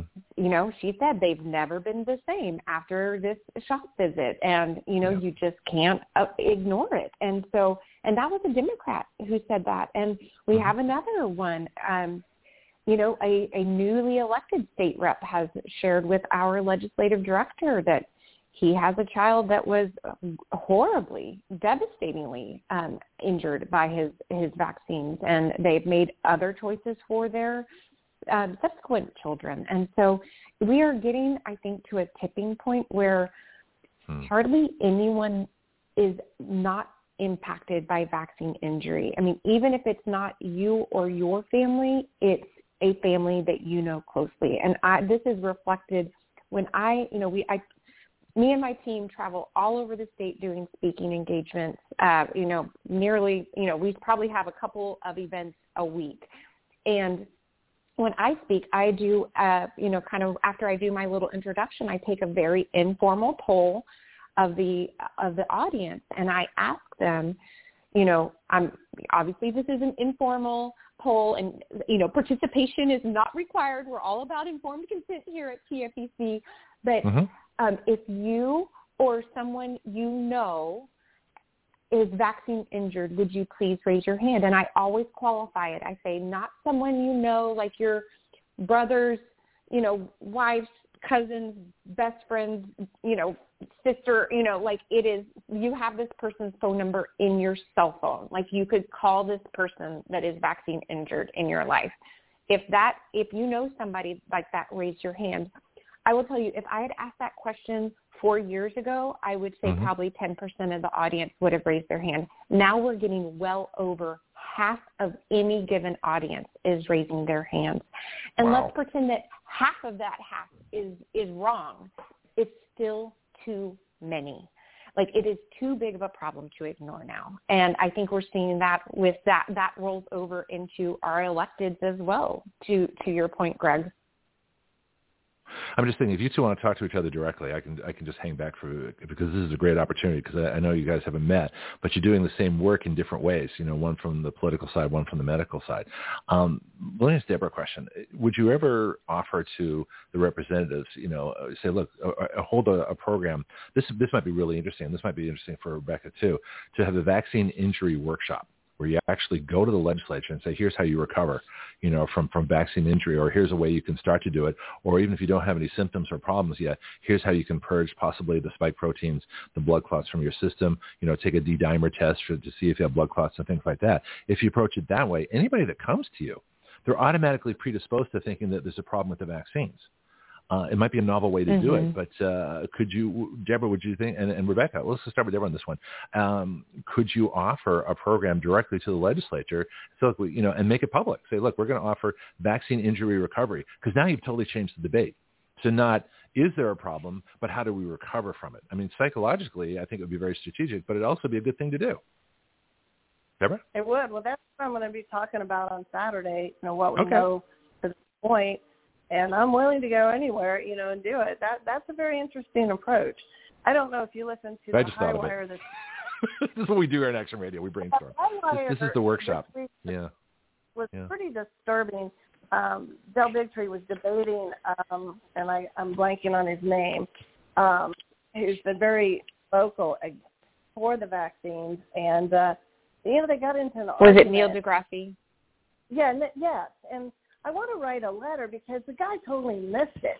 You know, when he was talking about consensus, and this is a whole different ballgame. There was no scientific method applied to this COVID shot, and the consensus was based on false data that that Pfizer put out that it was 95% effective, and so the medical community adopted it, and they were told that. I mean, you know, they just completely missed the point. And it, it really angered me because it wasn't an argument about scientific method. It was, you know, completely different situation here.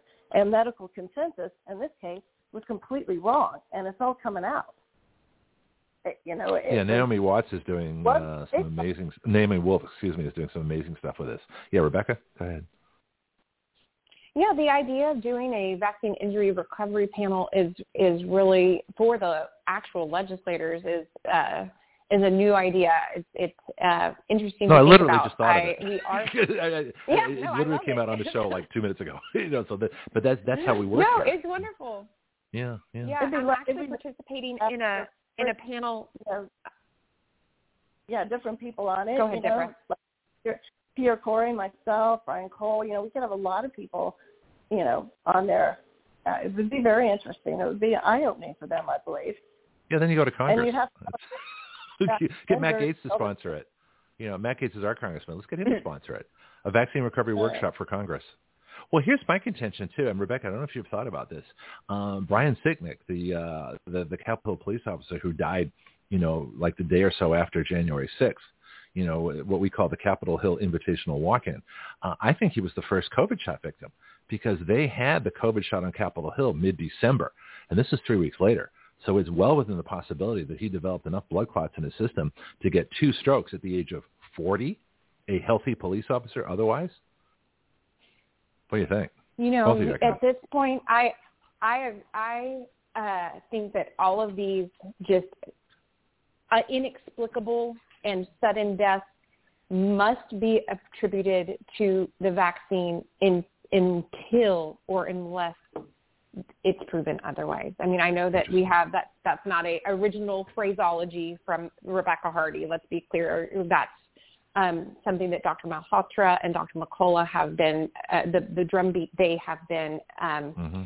been promoting is until proven otherwise, there's no other re- explanation that's reasonable. We even had a state rep get up on the House floor a couple of weeks ago and to do a resolution so, you know, sidebar, resolutions have no weight of law. It's more of a, you know, commemorative, symbolic, um, you know, legislative measure that they are laying out.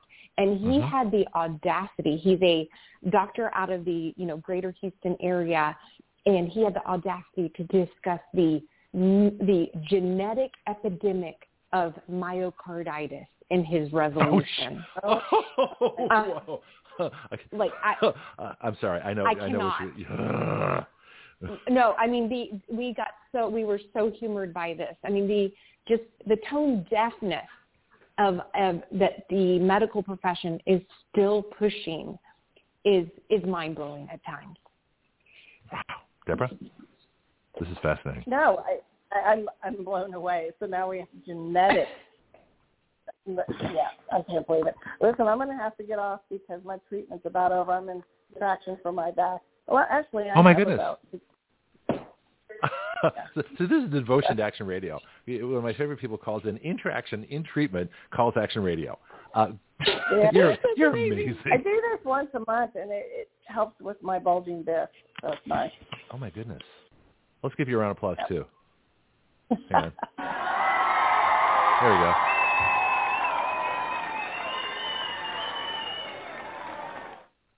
Well, you two can talk off the air. I, have got you in touch with each other, so hopefully we'll get. Uh, I know you're going to be able to help each other, and this is great. But I, I love this this idea, you know, especially because you guys love it, of a vaccine recovery um, seminar session for the legislature themselves. That alone is going to generate news. Just holding that. They are so busy. Oh my God, getting them to sit down, you know, and saying, okay, you're going to sit here for four hours and listen to this. That's going to be a challenge. no even if you well, just Deborah, I'll tell you this. This is a, a, a pro tip from from the, the the wilderness, and that is the earlier in the legislative session you can hold any event, uh, it, the better. Because okay. the the further you get down in the session, the the busier they are. Like we are in the seven week final stretch here in Texas, the last thing uh-huh. we would be doing is doing any event for you know that would we would be invited elected to. We hold a rally every session, and we uh-huh. had it in January this year, and we had uh, over a I think we had about a dozen legislators show up to speak at our rally, and okay. you know we have in other in other sessions past We've had it later in the session, either in March or April, and we've been lucky to have three be able to show up. And it's not that they don't want to show up; it's they're in here committees or on the House floor or wherever. It's so busy, so we bumped it to January, and the fruit definitely. Uh, we we bore bared the fruit because we were able to get tons more there. And so that is one pro tip that we have learned is bump it in, the, in earlier because before, you know, for instance, in Texas, it took well over a month for our Speaker of the House to even assign committees. And until those committee assignments have been uh, released, there's no hearings, no bills aren't moving, and so that's a right. discussion for another day on how frustrating it was that it took you know nearly two months to get anything to actually start happening in our state bill, uh, state capitol. But we were able to use that kind of lull to our advantage with the rally. That's awesome. Thank you, and I will talk to you guys later, but I got to run. Okay. That's good. All right. Let me get to announce her book again, too. Thank you, Deborah. That's Dr. Deborah Viglione, who is the co-author with Sally Saxon, who's an attorney of COVID-19, vaccines, and beyond, what the medical industrial complex is not telling us. And I just had an idea, mm. uh, Rebecca, for you, that because, you know, uh, Deborah, like she says, she's kind of like new to the legislative stuff. Uh, and this is something you guys can talk about off the air too. Would you be interested, uh, because she knows all the doctors, Dr. Ardis, Dr. Thorp, uh, Dr. Marble, Dr. Kory, you know, all these folks you know, all, all, all, the, all the good mm-hmm. people. Um, but they may not be as legislatively in tune, even though they've been to, to hearings with Senator Johnson. Um, would you be interested in holding a workshop after this session um, for the doctors? Just hold like a doctor's workshop, tell them everything you know about dealing with the Texas legislature, and then they can, you know, they can apply that to Congress as well. Be an interesting idea. I here is what Texans, our position here at Texans for Vaccine Choice is. We stand ready to help any state duplicate you know, whatever we can do to help because this mm-hmm. is um, a, a nationwide issue. I'm thankful, you know, yes, we've had gross overreach from the Biden administration on these mandates, but historically, this is ha, still is and has been a states' rights issue. And in states like Florida and Texas that are geographically huge, it mm-hmm. is difficult, but better that we're fighting this at the state level than, you know, the federal level. I mean, yes, there's definitely things that we can be doing federally, but, you know, the nuts and bolts of it do happen at the, the state level. Oh yeah, I'm going to have a, one of my articles coming out on Substack is going to be freedom was always the cure for COVID. Uh, freedom of information, mm-hmm. freedom of choice, freedom of everything. The biggest problem we have with COVID uh, is not COVID itself, it's the government. It's the mandates. Mm-hmm. It's the mm-hmm. policies. It's the fact that they don't have freedom. Um, but if you're interested, I'll talk to Deborah about that too, because I think it would be a great uh, thing to, if you can, you know, if you're if you're interested, both everybody of having the doctors, the the world's greatest doctors. You know, we ran an 18 week panel with Dr. Mikovits, Dr. Deb Viglione, and all these folks, uh, which I can send you all the things of if you're curious. Um, but it's a lot of it's a 18 shows, three hours. I don't know how many, but 30 some odd 40 some odd hours of of, uh, of all these folks on there. But uh, the doctors need to learn to be advocates, and the advocates need to learn to be doctors. I mean, I think that that might, you know, I, I think that might have hit us on upon something there. Anyway, the rest of the hour is yours. Well, I don't necessarily so, yeah. need to be a doctor, but becoming savvy in uh, reading reading the science is definitely something I never thought I would would be doing uh here, here in my uh, in my adult life but uh mm-hmm. but you know Surprise. old dogs new tricks yeah. yeah. better better informed is is better. Uh, you know, advocates are better informed. And, well, a, a wise old corporate lobbyist. I was in Washington. I talked to everybody. I was a kid. I was like 20 years old, and I'm in D.C. It's 1980, and and this corporate lobbyist they, they wrote something down. And I think I don't know if I met this person or not, but anyway, they said the secret to lobbying: don't beg, don't threaten, and don't assume you're right 100% of the time. And that always stuck with mm. me. And so if you know you don't want to beg, you don't want to look desperate, you certainly don't want to threaten. You know, if you don't vote for this, we're never going to elect you to office again, scum. That's Mm-mm. not going to work. And don't assume you're right because you know no matter. And I, this is one thing I learned in my own you know legislative advocacy work in Washington. You know when I was 20 years old, is that somebody always has something to teach you. And so you the, one of the biggest parts of lobbying is listening and find out what their concerns are. And this is why I was thinking maybe a, a vaccine workshop uh, or a recovery workshop with these doctors, you know, or even if you put it out on Zoom or even, you know, however it might happen. But uh, let's, let's assume that these are a big problem. Uh, which I mean they are, and, and, just and look at it from the point of view of you need to recover from the vaccine. Just putting that in people's head changes the perspective on everything. Anyway, let's get back to you mm-hmm. and whatever bills you want to talk about, and anything, any topics that you have that we should uh, know about. Feel free, and then I'll let my brain go wild, and give you more ideas than you probably need, which is what I do well, here. But yeah, I yeah. will well, just you know, I I know you have a worldwide audience, so I won't bore them with all the you know nitty gritty of the Texas legislature. But I will just say it has been a truly historic session so far, in that mm-hmm. we have a record number of good bills filed. We have had um, nearly, I think, I, I think it's 13. Actually, this morning is hearing number 14 um, mm-hmm. for good bills being heard in committee. Again, well, for context or perspective. Yeah, I mean, you okay, can get. You so, can. I mean, so I, do local stuff here that goes worldwide. I don't care because everybody's local okay. somewhere, so don't worry about it. Well, for what, instance, so, what, the bill that's yeah. being heard today in our uh-huh. Texas House is, uh, and it's in the Defense and Veterans Affairs Committee, is oh. a bill by Representative Cole Hefner, who he has a terrific bill that says if a, um, a you know a Texas military individual was discharged for anything less than honorably, anything less than honorably for declining the COVID jabs, then for the purposes of of benefits for you know veterans benefits, they are made whole. And so they that is a terrific bill that we are supporting. It's being heard. I think I'm not I don't know if the hearing started at 8 Central or if it's starting at 10:30, but it is being heard this morning in our Texas House.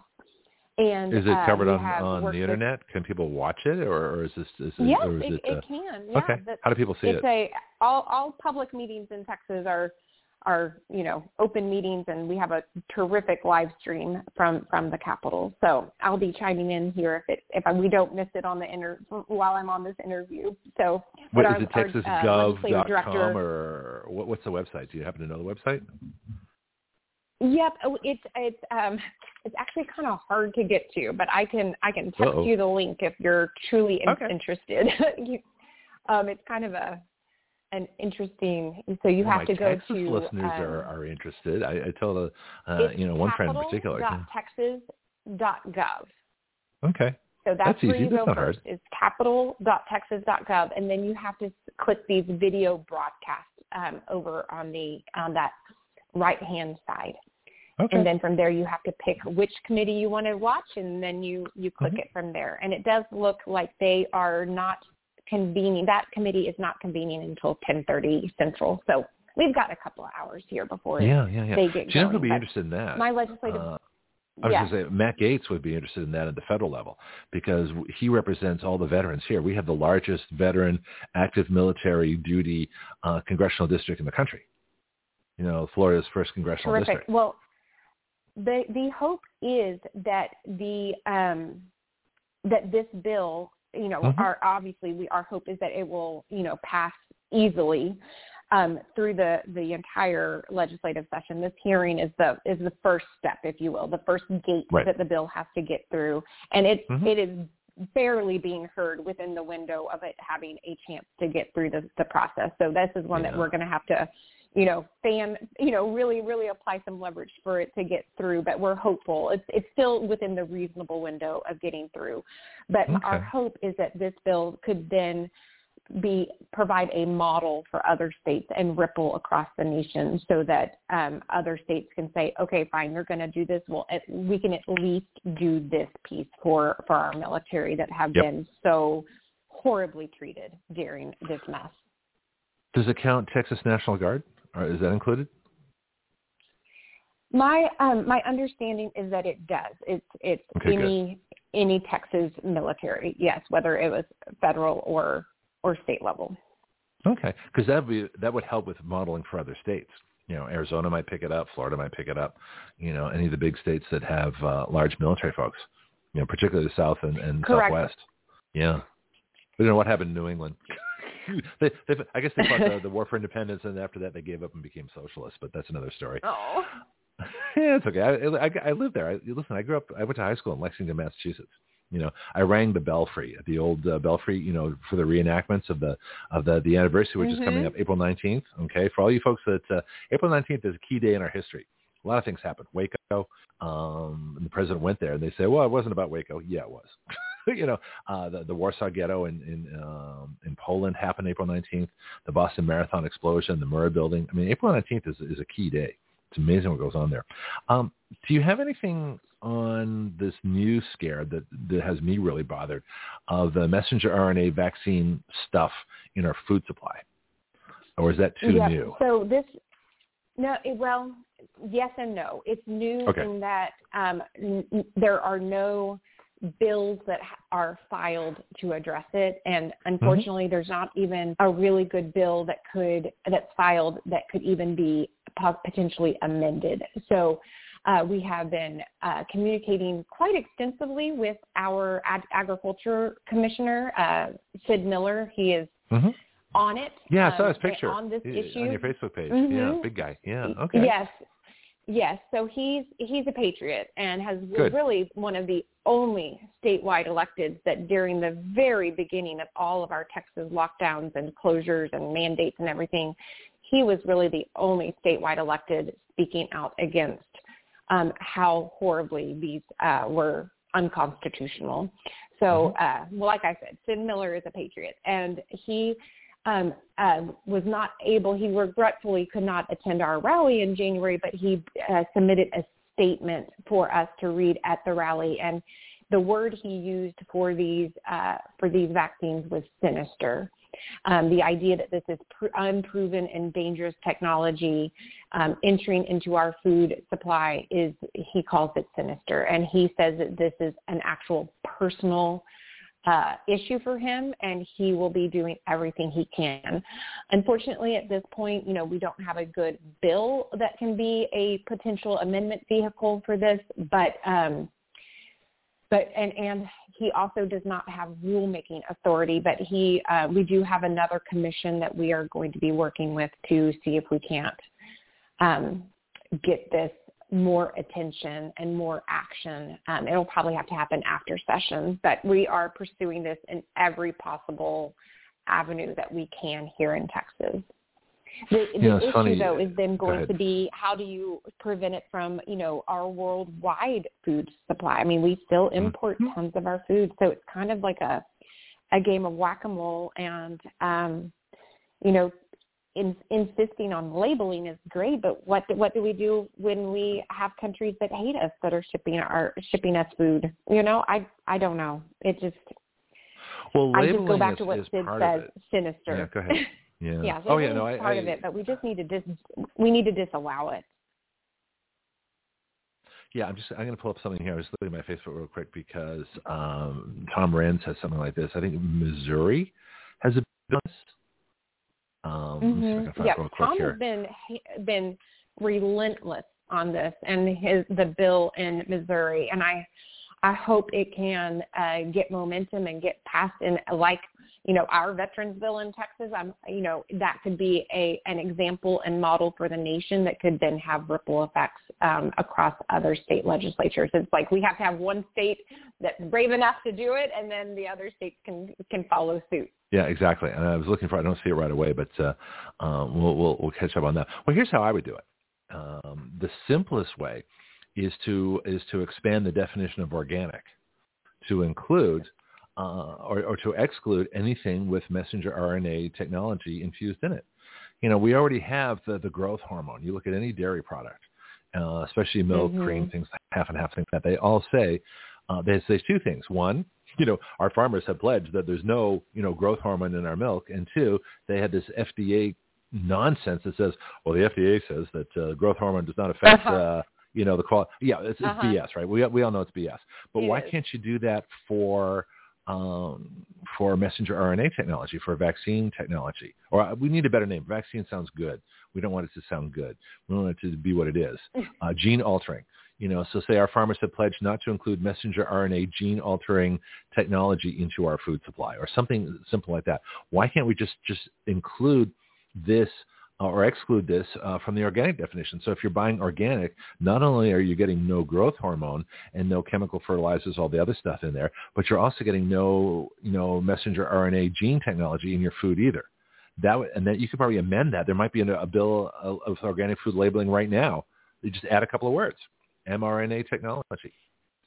You know, and so that, that would be easiest quite, way. That is a a a um, an a easy and simple solution to to this problem for sure. Mm-hmm. Yeah, then people can decide. You say but we're not telling people they that, can't have. That would require. Yeah. Go ahead. Go ahead. Okay. Well, uh, I was, I was just going to say that would require a something at the federal level to get that. We are just on top of each other. So just talking on top of each other this morning. All the words we got a lot. That's because we're both today, excited. It's, you get a couple I, of nerds are, like us we together. Love what we do. We do, yes. yeah. Well, so, uh, but see, I don't yeah, see why you can't that, do it at the state level. Aren't there state organic stuff, or why does it have to be federal? I don't trust the feds. Yeah, yeah, I don't either. Well, let me. Yeah, we're we're looking into. We are digging through any bill that could be Mhm. a, even a potential amendment vehicle, and Yeah. you know, it it doesn't seem I do hopeful this session, but but we're we're working on it because it Oh, is are, a, uh, a a scary scary concept. It's we're going to have to go back to know your local farmer and mm-hmm. you know mm-hmm. these little underground food co-ops apparently. Yeah, but if they're already stating that there's no growth hormone, why can't they just state as just as easily that there's no mRNA uh, in the dairy products either? So that's see, I always look for the easiest solution that doesn't cost anything, doesn't require a bunch of new regulation, a bunch of new law, doesn't require a study, doesn't require a new department, doesn't require millions of dollars, all the things that Congress wants to do. No, I want to. I, I like to write very simple bills, very straightforward, that do exactly what you want done and no more, and do it in the least possible wording and the and the and the easiest possible way and the shortest bill and the simplest you know non cost of you know the most cost effective way which would be just change the labeling i mean this is how we defeat this and let people make a choice as long as they're honest about their labeling um, just like the growth hormone. I said exactly the same thing. And people are going to reject it, and that's how we're going to get out of the food supply. National foods, there you go. They have to be la- they have to be labeled too. Or what you do, I mean, how many dairy products do you buy from out of the country? How many meat products do you buy? You know, if meat's foreign, well, that's and here's a problem. I know in, in some grocery stores they don't label the meat from Mexico uh, as opposed to meat from the United States. I can tell because I know the different packages, but I asked them about it. Mm-hmm. But but that should be declared too. Is this U.S. only meat, or is it uh, Mexican, Brazilian, English? We know what happened with English and the mad cow disease. So this is critical, but it's the same kind of thing. We've already dealt with this. We just need to apply exactly what we did before with growth hormones and and uh, and chemicals and fertilizers and all the different stuff they put in the in the in the cattle feed, and just add to the list messenger RNA material. That think's the easiest way to do it. That is a very easy way to do it. Just ask. That's my job. This is what I do. it's Action Radio. You want a solution? hey, hey, you want a solution? You come back some later. What do you want? Uh, you want me to talk about the messenger RNA? I can do that. Okay, what do you want? You want, you want something else? We'll do that too. Hey, you want to negotiate? You want to haggle? What do you want? Come on. Bring it on. Let's do it. Sorry. I, I, I transitioned very quickly here to different accents. All right, we got about 10 minutes. Um, feel free. Okay. What haven't we covered? well, I don't know. What have we not covered? I, I am just saying I am thrilled with what uh, Texans for Vaccine Choice has been able to accomplish so far this session. Mm-hmm. We are, you know, in those last seven weeks of, of session where, I mean, it is game time. And so, uh, you know, any Texas listeners, I would just encourage you to sign up at TexansForVaccineChoice.com. I know it's going to be a shock to your listeners to learn that we are horribly censored on uh, social media. So we really do oh, rely on our email. yeah, I know. It, it, was a joke. Yeah. Exactly. So it yeah. is oh, yeah. a. Uh, we really do rely on our our emails. You know, we we make a joke that we try to only send out a, our weekly T, we call our weekly newsletter the TFVC Tuesday.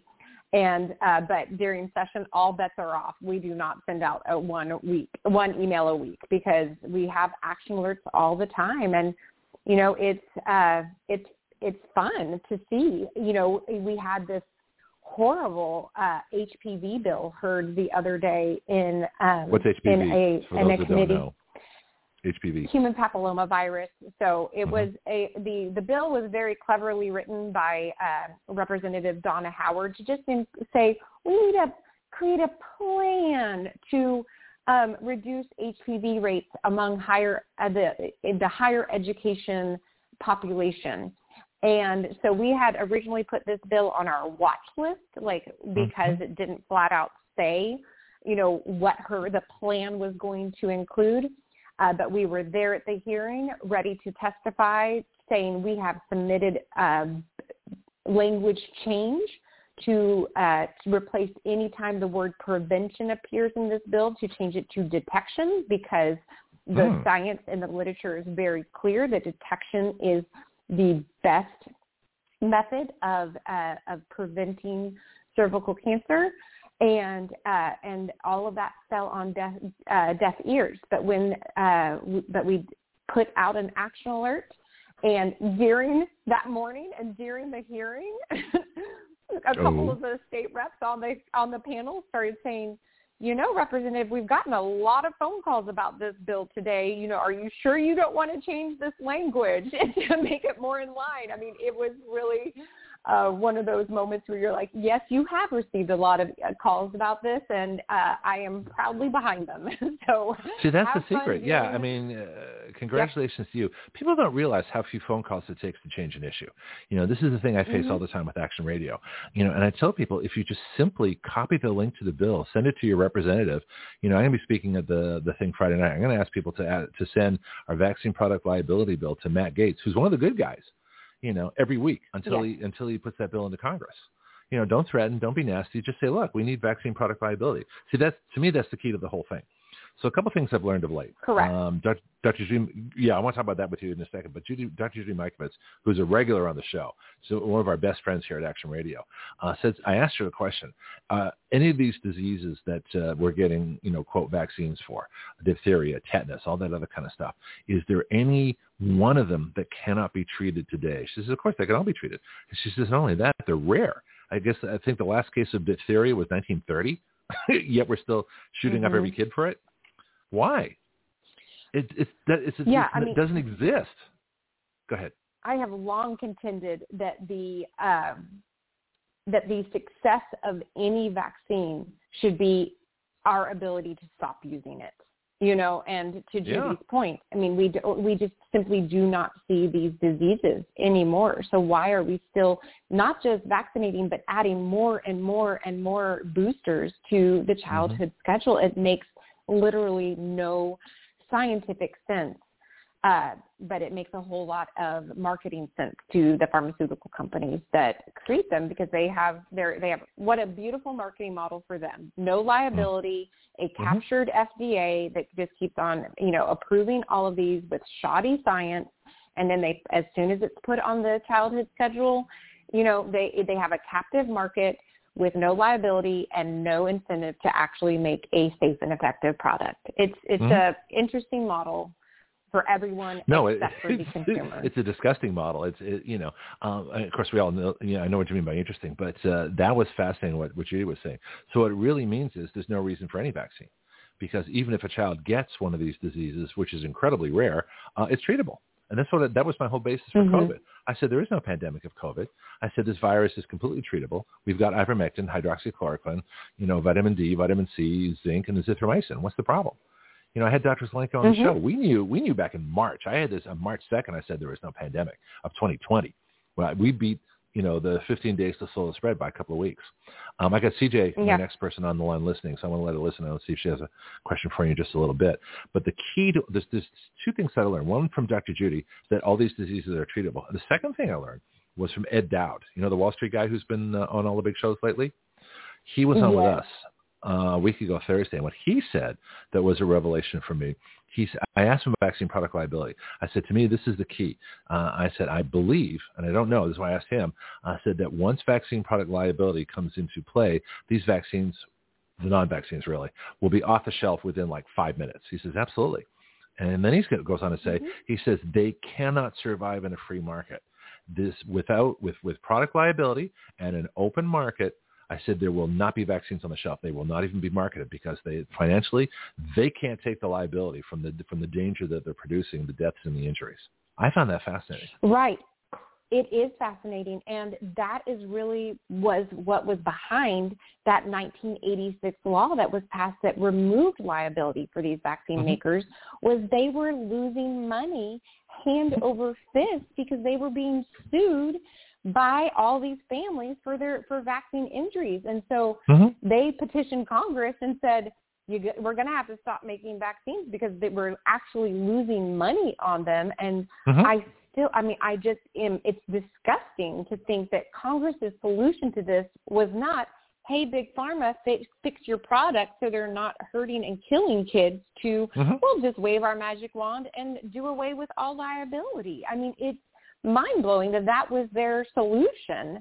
And you know, it's and it, we have are still experiencing the horrendous ripple effects of that law. And I, I agree. The the overturning of that 1986 law is far past due in a in a world where we are a nation where we're rather obsessed with consumer protections, the fact that we are you know, our most precious resources, our children, are essentially mandated to get these products that Mhm. have no liability. I mean, it's just mind blowing that this is somehow Well, determined as Uh, as the the uh, the best path forward for our children. I mean, we have the sickest children in the world, and and we are you know all the science not all we have some brave scientists uh, you know speaking out, but you know we've got all these doctors that are you know just scratching their heads on not knowing what's going on Mhm. and we have these, you know, the the epidemic numbers of chronic illnesses in our children. I mean, this is the sickest generation we've ever had. And Mhm. it's it's just like it's the elephant in the room. Like pick me. I know what's going on. You know, and I've had this bill for two years. You know, I'm going to speak on this uh, uh, tomorrow night. You know, two years ago there were no mandates. Two years ago, nobody had been kicked out of the military, or the government, mm-hmm. or private industry. Nobody, you know, when we wrote this bill, actually I wrote it uh, on vaccine product liability restoration. None of the bad effects had happened yet, and yet two years later, it still hasn't become national news. It still hasn't gone viral. You know, I don't know if you introduced one in the Texas legislature, but I do not understand this. That we all know what the cure is, and people. And this is my fascination. I'm going to make CJ's line live now too, so she can uh, join us for a bit. I don't know if you have a couple of minutes extra. You can stick around, but uh, I I, do not. Un- yes. Okay, good. All right, because I like crossovers. It's, it really gets interesting. I do not understand why, when we know the solution, when it's as simple as it going viral and the news reporting it and the posters polling on it and people say just copying the link, putting an email saying please pass vaccine product liability restoration. It's that simple. And yet it doesn't happen. And, and people are still they're, they're focusing on the on the information. We know the information. We know that people are dying. We know that, that people are being crippled. We know all this stuff. You, it's like people are more fascinated with he, with hearing information they already know than they are with fixing the problem. And I don't understand that. There's a disconnect going on. Rebecca? Yes. So, so yes. So our um, what we have in the Texas legislature for this is we do have a uh, a resolution, a a, a joint resolution that is uh, our, you know, again, you know, resolutions do not have the weight of law, but what we have been working with other organizations across the nation to get a resolution passed in state legislatures across the nation that that says Congress we demand that you overturn this rule. And so the idea is that there would be momentum behind a multi-state effort with these uh, these state legislature resolutions to Mhm. put liability back on on uh, the pharmaceutical companies when it comes to vaccines. Uh, our resolution has not gotten a hearing or made its way through um, the process yet, um, which is incredibly frustrating. But um, you know, we're I always say, you know, big pharma has their long game to get needle all the needles in all the arms for all their products. Well, we have our long game too, and that's to you know, essentially make vaccines irrelevant to your daily life, why we are still having to get exemptions and opt out of optional medical procedures is internally frustrating. And so the entire system needs to be opt-in as opposed to opt-out because that's like every other medical procedure you know in the world is opt-in but yet the, there's this you know the sacred cow carve out for vaccines where you have to jump through all these hoops to say no i don't want it it's Mhm. ridiculous and it's, it's and, and it's frankly exhausting having Mhm. to you know fight tirelessly at the state capitol to say you know what maybe our state legislature needs to not be expending state resources or energy on promoting private company liability free products i mean that's essentially what it was i mean what a beautiful marketing model create a product that state legislatures across the nation will mandate for their citizens. I mean, what what what a what a model there, you know? Um, because it that is what is happening is that we have state legislatures that are in bed with private companies, which is what big pharma is. This idea that they have are in it for you know healing and curing patients is absurd. You know, they only care about one thing, and it's p- profits, not patients, or you know, improving um, livelihoods. And so why our state legislatures are captive to this and promoting these products, I mean, it's, it's disgusting and it's exhausting, but you know, it's where we are. And, uh, you know, we do have some glimmers of hope in our state legislature and, and I'm hopeful we'll, we'll get some good bills over the finish line. Yeah, I'm hoping that uh, Texas passes vaccine product liability. So just sue, you know, in Texas, uh, and that state resolution is a good idea. But I would put teeth in it. I would say yes, we want demand that Congress pass this bill. and by the way, we're withholding, you know, X amount of dollars from you, or we're we're closing down the following federal offices. I mean, this is, or we're taking back our land. you know, I mean, I would I would I would put some teeth in it. Anyway, uh, we will talk about that later because I, you know, me, I always have uh, I have these all kinds of strategies in my brain. Um, I want to introduce CJ. CJ is our, our wellness person. She's uh, she knows nutrition. She helps folks out. So she's dealing with all this kind of stuff on an individual level. CJ, welcome to the program. And uh, do you have any questions for Hi. Rebecca or comments or uh, anything like that? Good morning. Um, not really. I just got on like a, I was Uh-huh. listening because I was actually helping out one of my clients early this morning. I never know what my morning's gonna gonna hold. So Yeah, neither do um, I. I I'm on the radio. Okay. Uh, so so so no, I don't. But you know, I do find the whole debacle. You know, it it's just it's so it's it's so much, and I think, like I said, with a lot of people that I personally, on a daily basis, deal with right now. Again, my forte is not all of this. It, it, it is definitely, you know, nu- nutritional based, you know, and I've learned a lot, and I love um, listening to other people who bring different knowledge to the table in in this arena because obviously I just soak it all up. Um, but I know a lot of people are, in a position right now that what we're in the third year of this, three and a half years, something like that, Mhm. right? Of of this of this new thing, right? That really wasn't you know, it wasn't in the light. Like we were aware of some of the things, but it, all this crap didn't come to light till three and a half years ago, something like that. And the whole Yeah. vaccine thing, you know, for me, I'm going to be 54 years old this this month, and I know, you know, you didn't, you don't know what you don't know, right? Until it comes to light. So and I know as a little girl, my parents gave me vaccines when I was older and got knowledgeable enough. I stopped certain things even for my children, as you and I have discussed, you know, Greg. But I didn't know anything, you know, back when I birthed my children. I had no clue, you know. So I think being related to the situation that we're in today, that we can't change really what's happened over the past three years, right? All we can do is learn from it, take the knowledge, empower other people, right? I think right now, for me, I'm in a mode of empowering other people and having people empower me with different solutions or action steps that we can take or things that we can do because we can't undo some of the things that have already been been done. You know, it's kind of water water under the bridge for a lack of a better word. So, you know, getting bills in place, getting some encouragement and the empowerment, you know, moving moving forward. I think is the position that we need that I'm personally, I'm not going to speak for anybody else. I'm personally attempting to take, um, you know, on a daily basis with people that I have conversations with. Okay. Let me ask just one more question for Rebecca because I know she has to go. Rebecca, do you have any questions on the nutritional uh, angle of this on recovery? Uh, and are you including nutrition uh, in bills of, of like government programs or, or private programs or, or recommendations or anything like that uh, as far as nutrition and, and vaccine recovery go?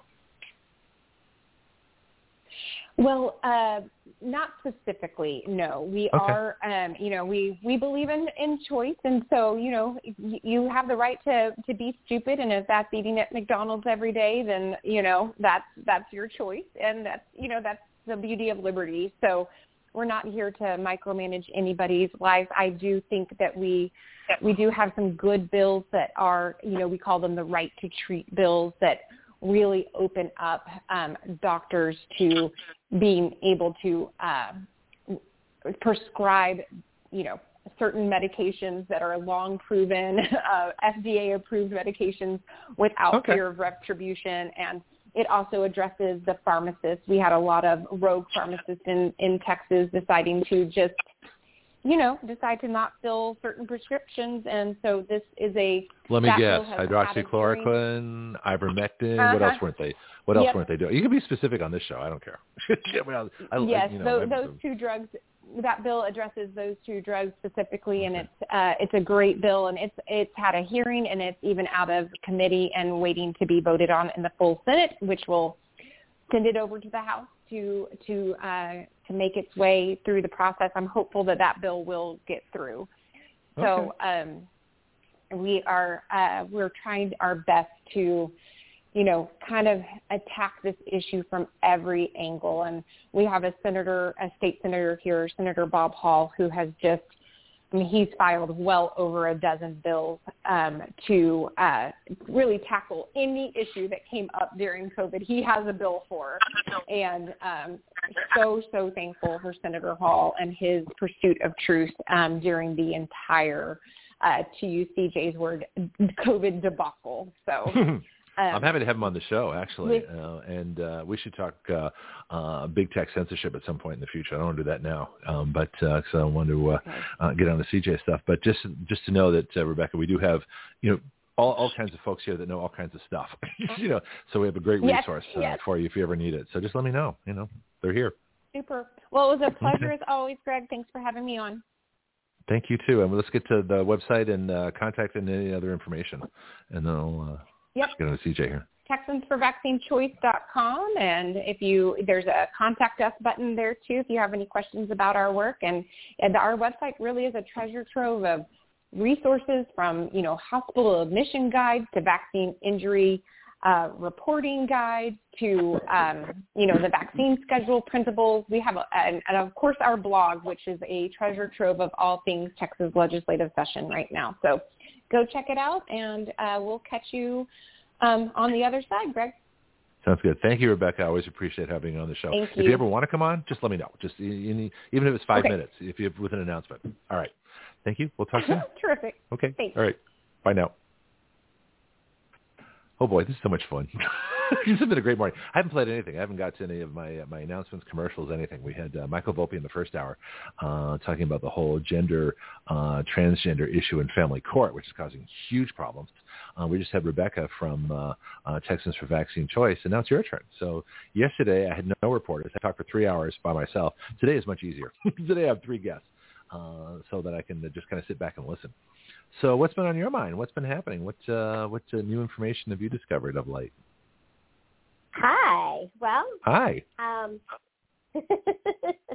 finally, a beautiful morning here in North Carolina. So. Oh, that's nice. It was pouring rain here, but to me had, that is a beautiful morning. I love I love rain in the morning. So uh, that's a beautiful morning to me. yeah. Uh, um, we're gonna get rain rain tomorrow. So today's gonna be an outside day. Tomorrow's gonna be an inside day. Um, uh-huh. You know, uh, for me, this has been an interesting week. Um, as I just mentioned with Rebecca, um, huh. and I'll give you a situation in um, that I just encountered yesterday. Okay. And I found it really interesting, and and I don't I don't have any um, I don't have any for sure like concrete information or proof of anything. But I ran into a conversation with somebody, and literally it had me in tears and awake all night long last night. Oh, I'm you know? sorry. And uh, what I've happened? been praying. I, so, well, a friend of mine, um, their daughter, and I just wanted to slap them to be honest with you. Um, Hmm. their daughter received like one or oh, well, no, like two of the vaccines. So I don't Ah. know if it was um, and a young girl. When I talk young, like my, my daughter's 14, and obviously we have not done anything, but younger Mhm. than my daughter.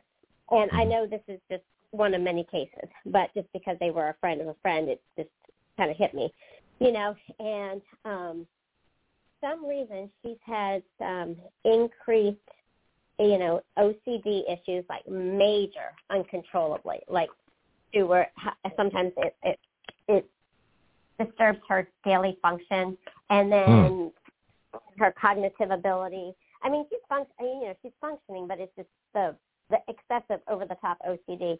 And then Right. um, I don't know what led them to do this, but again, I just found out yesterday that they actually um, took her for an MRI for some reason. I guess her OCD was kind of affecting her schoolwork in the school or whatever that has just been intensified for some reason. And they found, if I'm correct, like a lesion on the back of her spine or on the back of her brain or something or other. I don't believe it's like A lesion? or anything like that. But she was born actually with, um, I think she was a preemie, so she was born with some some cha- cognitive challenges a little bit, you know. Um, but they said after all the MRIs she had done, you know, as a little girl because of her health challenges being a preemie, whatever I may be just I may be describing it wrong because once once they told me this, like I was just uh, I was so upset. I don't even know if I was paying attention to the facts, to be quite honest with you. But right. um, they said something on the MRI showed up that had never showed up at all in her 12 years of life out of out of all the tests you know that she's had.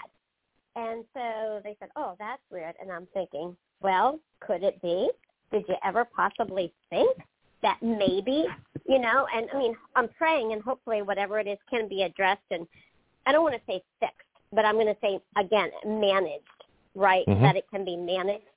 Um, but just to hear that, you know, again, out of all the things that she has been through, that never showed up before. You know, that was just very disheartening for me.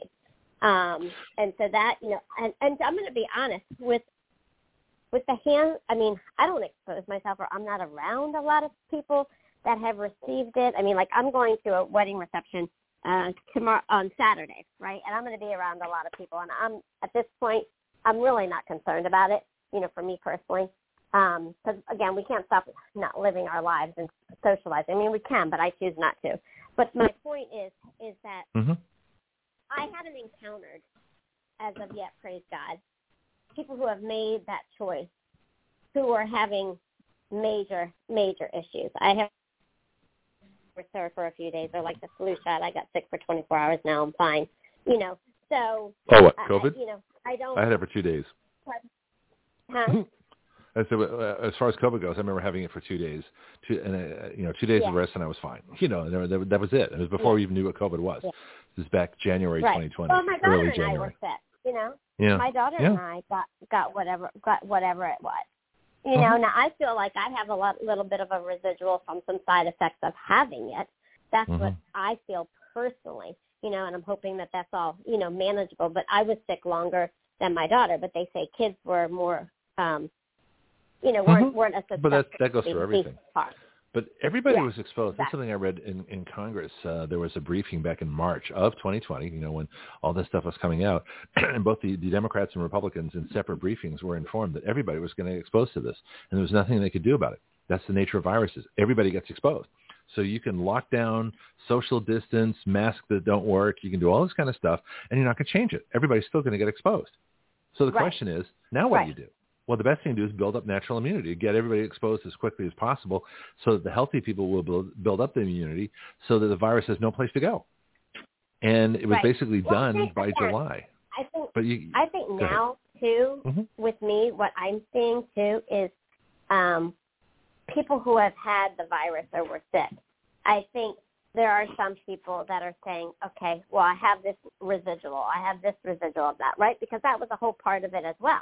well, long know, COVID or so I- something, or, or is this from yeah, the like- vaccine or like from the? Uh, yeah. yeah, like some people are having extensive, you know, breathing challenges over the past two years where say they were running, you know, four miles before and now they can only ride, you know, run one or they get tired more often or it's affected their their lung capacity long term, you know, and things Okay. like that. I mean, Mhm. you know, we know that from speaking to a lot of the other wellness medical professionals, you know, in the Patriot movement who have been doing the digging and the stuff like that. So I guess for me, and again for some of the long haul symptoms that, you know, I've had, my goal is now, okay, how do we manage these things?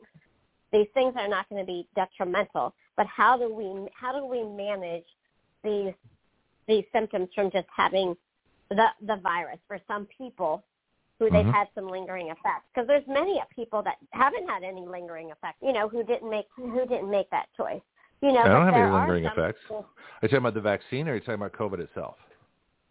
I'm I'm I'm talking about COVID COVID Yeah, I I'm had, you know, like I say, I had it. Uh, it's documented on my shows. I sounded terrible. I had the Yeah. worst cough in the world for about two weeks. I was trying to get guest hosts because I could barely talk.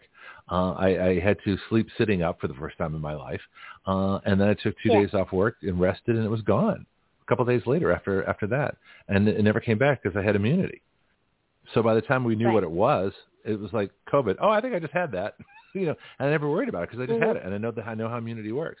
So I think one of the biggest something that really has been talked about. I think a good portion of the country had it before we even knew what it was. And people were afraid of something mm-hmm. they'd already gotten over and already had immunity to. But of course, you know, Dr. Fascist and the health Nazis would never say that because they wanted they wanted to make their money off the licensing. They want the the, the Bayh-Dole Act that allows government people to make money off their inventions, even though they, they do it with taxpayer dollars. Uh, they want a big pharma right. to make their money and do all the kickbacks and ha- offer the good jobs to them later.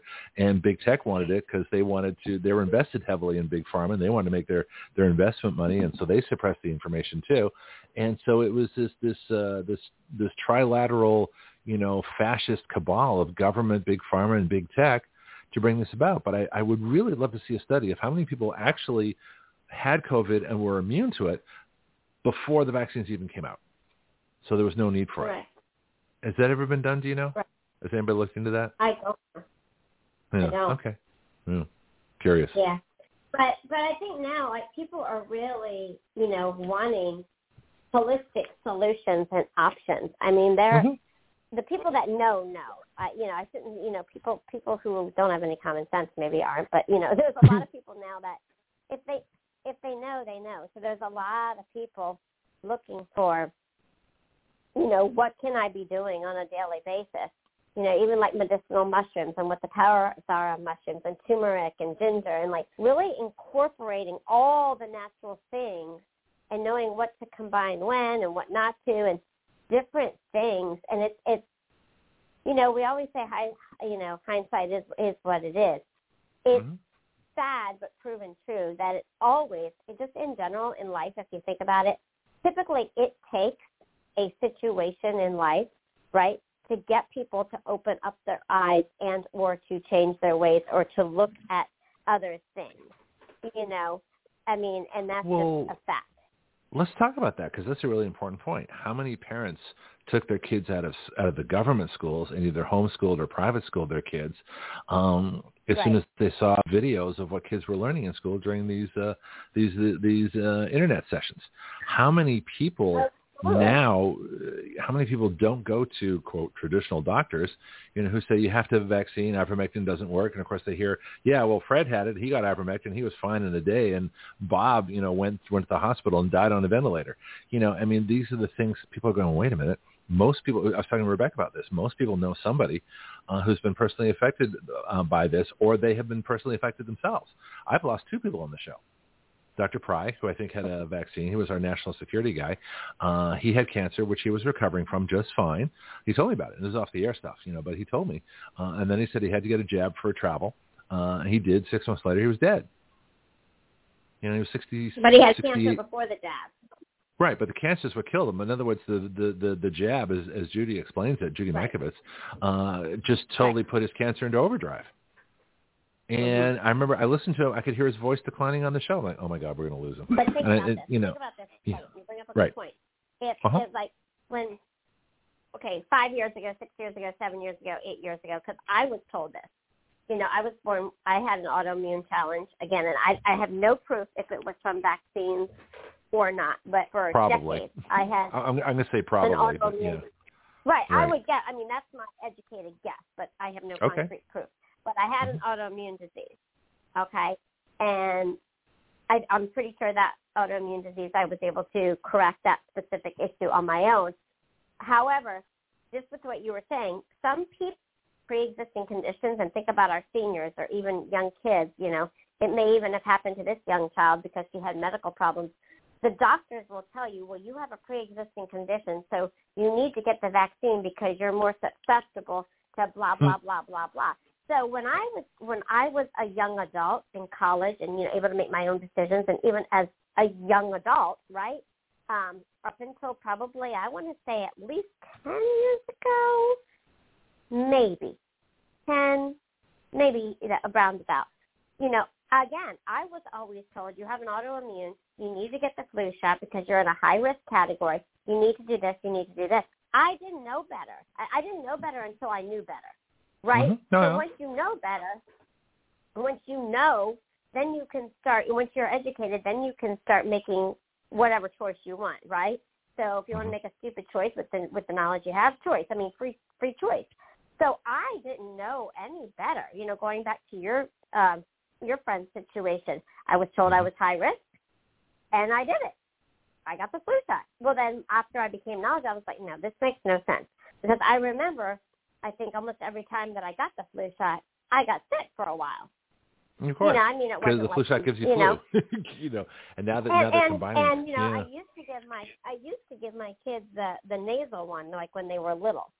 Mhm. You know, the nasal spray because they were too old to do the shot and whatnot, or they would say she has to do one shot and then another. But again, I didn't know what I didn't know. So now I go back to this whole thing with, um, you know, your radio show and all the different guests you have on. Knowledge is power. You bring the knowledge, you let people do whatever they want to do with the knowledge. Mhm. And that's why I feel so strongly that place right now that none of us can change what happened three years ago, four years ago. None of us can change Oh, all changed. the vaccines that were mandated, Yeah. you know, as a child when you go to the doctors like 20 years ago, whatever. Um, Mhm. But I do find the history of it interesting because if you go back to, um, say, your great great grandparents, there probably I think there were vaccines. I don't know. I don't know how back. I mean, and that's not something I'm going to spend hours researching because we have to deal with what's now. But I don't know how far back actual vaccines go. Um, but that would be an interesting question because obviously it was created and developed as time went on. So I think the place that everyone is at right now, there's a lot of emotional trauma too. I mean, people need mental health help just as much as anything else because right now our mental state needs to be in a good place. And people are at a point where their emotional roller coasters all over the place, more so than four or five years ago. So I, I think there's there's such a need to empower people with, okay, what did we learn from that? What's the knowledge that we have now? Can we do to move forward? You know, what you can't undo what's been done. So you have the facts. So now, what do we do? You know, how do how do we help people, both physically, mentally, and and emotionally? And I think that's a lot. There's a lot of work to be done in all the areas. Hmm. Yeah. you know, it's, and, and uh, that's why I think it's ahead, yeah. great. I, that's why I think it's great with you know the guests that you have on your radio show and all the podcasters and stuff that are out there. Everybody brings their own niche, right? It takes a village. Um, you know, we each have our own area of knowledge, expertise, wisdom, um, and and it's not all. I want to choose my words correctly because not a golden rule. Like what I say isn't always 200% on target. What another person you bring on isn't always 200% on target. Everybody, sometimes people have a difference of opinion or a difference of facts or this works, that works. No, you should be doing this or that. So you have to just listen, have ears to hear, absorb it all, and make your own decisions. You know, so that kind of goes along with everything else if you research something. If you re- right, if you research mushrooms, medicinal some people love medicinal mushrooms to use. Some people say don't use them. So, I feel like depending on who you go to for what, you may get two different answers. We need, we need to do a mushroom show. Uh, uh, do you do you cook them differently? Do you uh, prepare them differently? Are these just mushrooms, you know, that you can buy in a store? Are these mushrooms that are specially grown, organic farms? What kind of mushrooms are we talking about here? You got me curious. Well, there's there's, there's shilajit mushrooms. In fact, I was just looking something up earlier to to get something for myself. Um, you know, there's cordyceps mushrooms. There's all kinds of medicinal mushrooms.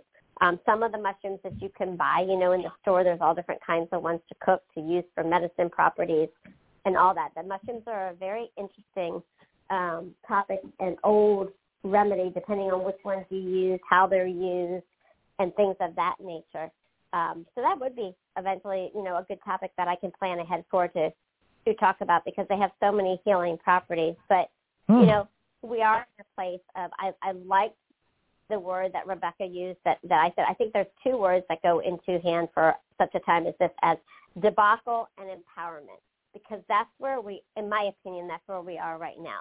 We've had this whole debacle and we're still in it. But the crux of the meat and potatoes of the debacle has already been done, right? The precedent has been set the past three and a half years.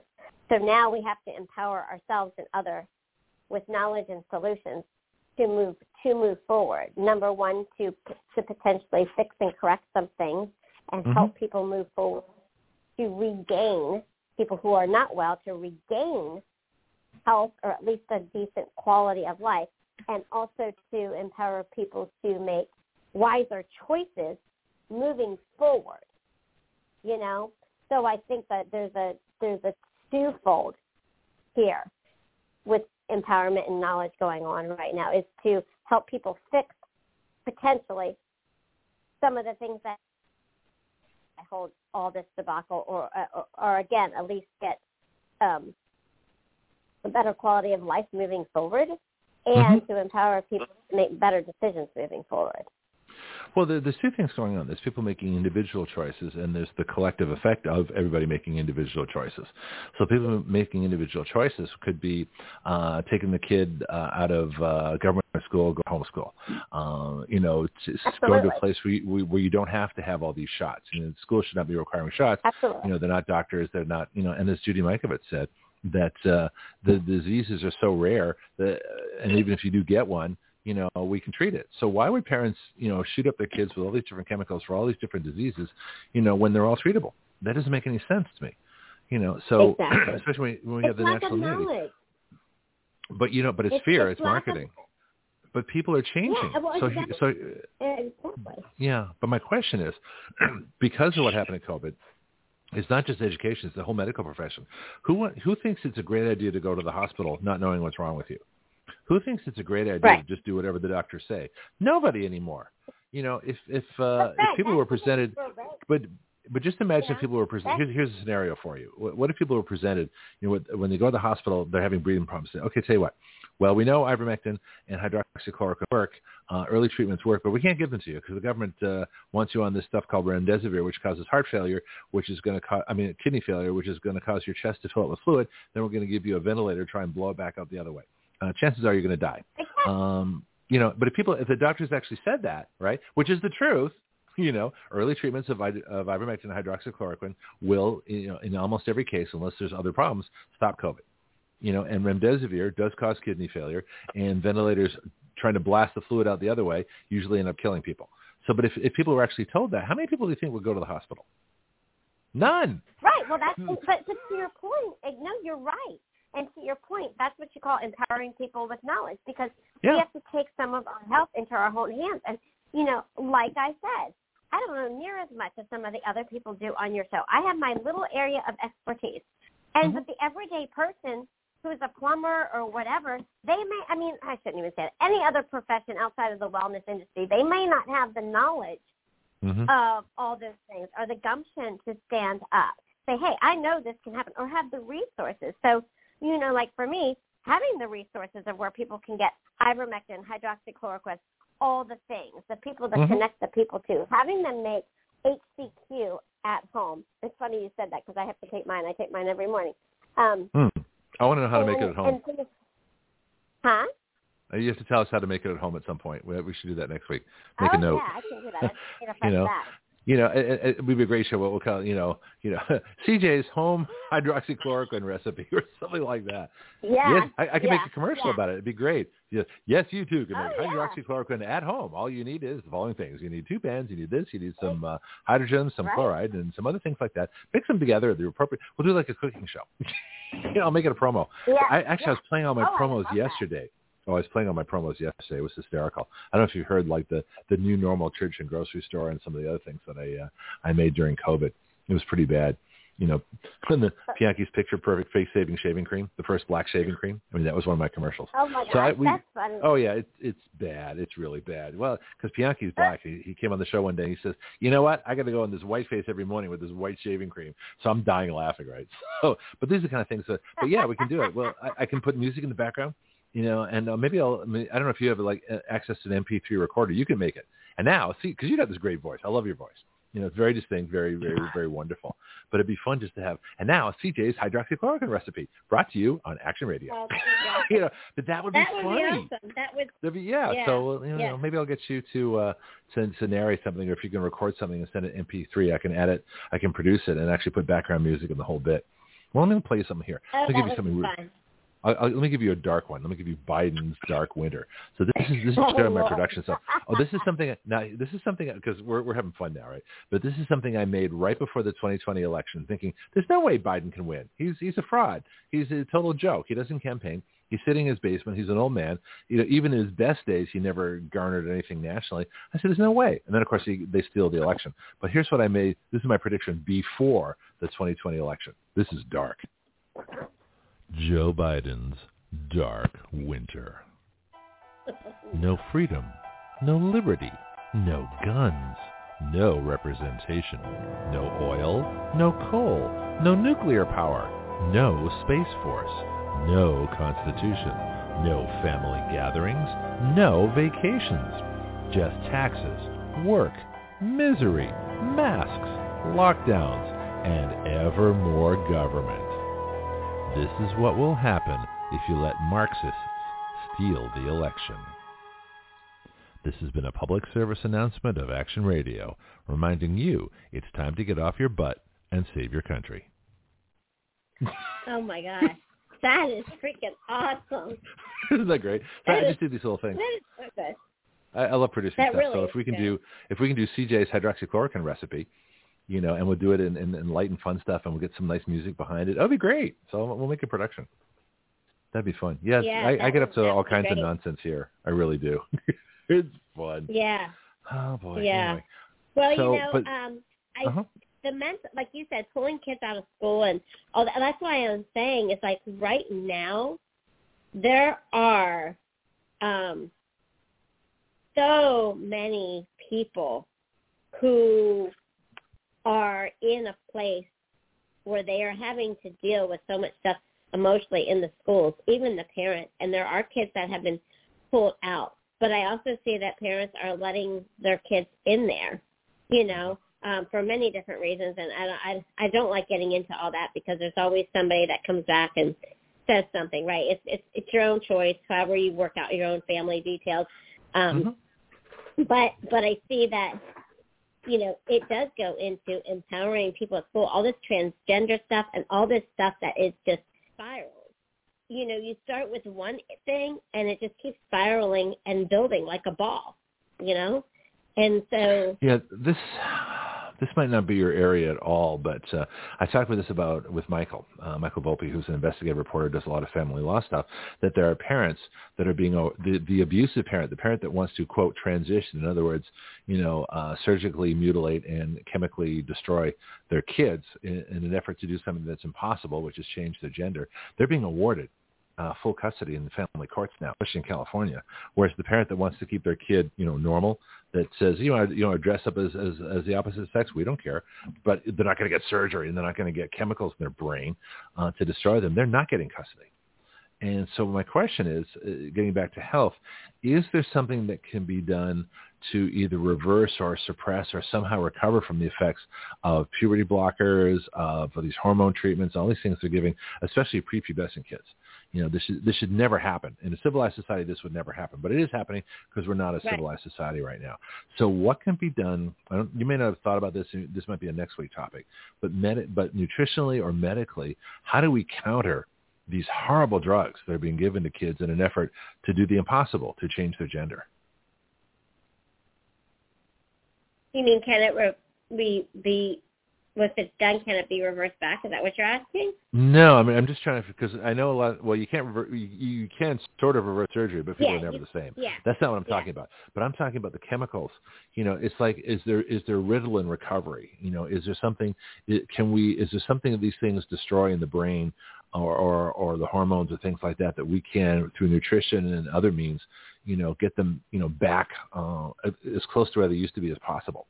So I don't know if you know about these drugs, what they do exactly in the body, but I know they have homicidal and suicidal tendencies. That's the first thing we want to counteract. Yeah. Same thing with psych- psychotropic drugs. You know, the ones they said, you know, we're we're guaranteed to remove your anxiety and depression, and of course they found out that's not true at all. That the what is it, serotonin reuptake inhibitors? I love working that into a conversation. Uh, they don't work. they don't do anything.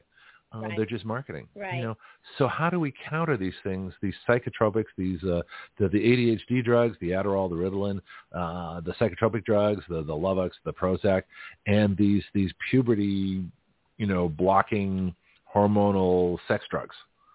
How do you know? Is there anything? These might be separate categories too. I don't know. I just thought of it just now. But uh, you know, folks come to you with those kind of things. What what do you do? How do you help them? You know, well, that's that's a big hard question. question. Honestly, that's Yeah. a big question. Honestly, like I said, I've got um, some other naturopathic and functional doctors that I partner with, and when it comes to something like that, that's so large. Um, Okay. you know, that encompasses, you know, a nutrition is a piece of the puzzle there. It's Mhm. definitely something that has to be worked on collectively because it's a very, um, it's a very challenging topic. Does it take other drugs and other chemicals to counteract them? Because I know it's like what's that the thing that counteracts uh, fentanyl overdose? Um, what's that that drug Oh that they yeah, give? yeah, You know what I'm talking about? yeah, an N. yeah, Yeah. yeah. In Yeah. other words, like an do. antidote. It's a, it's an instant antidote. So are there, you know, like snake venom has an antidote to it. Otherwise you die. you know, uh, spider venom. Same. Right. So in other words, if you get poisoned or envenomated or whatever it's called, there are antidotes that are developed from, you know, the venom itself. So we know that. They've been doing that for, for years. Are there antidotes and recovery drugs necessarily, uh, or are they necessary to help with the kids that have been put through this kind of abuse? I'm just curious. You know, I don't I don't have an answer to that because I don't know the drugs. I don't know all the drugs. Um Okay. so that's again why I why I do things collectively with other people that we can partner. Well, you can bring someone else on the show. with. You know, if you want to bring someone else on the show to talk about it, that would be a great Yeah. topic for us because I know their parents are like, you know, especially for the single parent whose other parent, you know, gave their kids these horrible drugs and things. You know, uh, let's give them a place to to get them back to where they were as much as possible. Right. That might be interesting. No, I, yeah. that would be great. Okay. That would be great. That would be great. Yeah, because I don't. I really don't know that. Yeah. Okay. Well, you know, this is what I said. This show is, is, is you know, there's always a new challenge. There's always a new research topic. There's always something like that. You know, in touch with my my uh, my teenage reporter Brianna, I'm always giving her stuff to do because she's in school. She's used to doing research, so she'll come back with an entire report for me. You know, like I'm like I'm the teacher. It's really great. she's kind of fun. Um, but uh, yeah, so you're free to to research any any of that kind of stuff. But this this is this is I see the trends. All right, so the trends are that people distrust education. Uh, they distrust hospitals. They distrust traditional medicine. Uh, they distrust all these things, and it's actually a good thing. So the best thing that came out of COVID is that nobody trusts the government um, or anybody associated with the government policies. So now what do we do? Right. we need someone to replace them. Exactly. Exactly. Yep. And that, so that's why I, there are a wealth of knowledge between integrative nutritionists, between functional medicine doctors, between naturopaths, Mm-hmm. All of the different resources that can collectively work together with all of their different different niches. Um, people need to, but, but again, here's here's the thing, is Mhm. that you know, even me with some of the researching things that I'm doing, trying to figure out how to help people. People want the help, but when insurance and stuff like that doesn't cover the natural and holistic things, people don't do it because they don't have the resources. And I get that. And it just sucks. I mean, it's horrible that Mhm. there is no, there are no financial options for people who say, yes, I really want to go the holistic route, but I can't even Mhm. put food on the table. So what am I going to do? I have an idea. and this involves you and your Let's naturopath doctors. Uh, you, you it involves you, your naturopath doctors, and everything else. You make holistic care uh, a tax credit. So you make healthcare just as we need to make education expenditures a tax credit, so that it doesn't cost you anything. Um, so whatever you know you would pay in taxes, you deduct that amount that you've spent on your healthcare. So you don't pay that amount Right. for taxes. That's how credit works. So we need to make this stuff cost effective for people. So you know, Right. tax tax credits, tax deductions, uh, vouchers for low income people. There should be health vouchers so that people can take care of their own health care any way they want. Just so, as you have school choice, Yeah. you should also have health choice. So if you want to get together Right. with your, your friends and come up with a bill, do it at the state level first of all. Do it, you know, do it for North Carolina, and say, okay, so North That would be Carolina, dear state, um, let's put together a model Right. bill that I can then send to uh, Rebecca Hardy in Texas of Texans for Vaccine Choice and say, look, you know what they're doing? A, they got a health choice bill in North Carolina. Here's what they do, and then I can take it to Dr. Deborah Viglione, who was on the show earlier with Rebecca Hardy, She's a doctor. She's been dealing with COVID people for a long time. So what would you, what could you do for treating people uh, if it was all if they got tax credits and the lower income folks got uh, health vouchers, uh, just like uh, school choice vouchers? Well, whoa, that's going to work. So that's how you do it. Right. That's that's that's Action Radio. Uh, that's that's what we do here. Is we start an idea and then you see where it goes. But a lot of times the best ideas start right. at the state state level. So there's a project. Talk to your friends in the biz. See what you think Good and, idea. Uh, let's let's get a bill on it. You know, now North Carolina. See, the problem with Texas is they only meet every two years. So the Texas legislature is, I I think that's a mistake because that might have made sense in the 1800s because the pace of life was a lot slower. But with the advancements in technology and the rapidity with which the government clamped down on everybody and everybody went nuts, and you know, Texas is still on an emergency declaration. Well, that's insane. You know, Jeez. so if the if the That legislature only meets yeah. So the legislature only meets every two years. They're not responsive enough. So I don't know if you have a full-time Right. legislature or you have Florida meets once a year. At least they meet once a year uh, for about four or five months. Uh, well, maybe three, three or four months.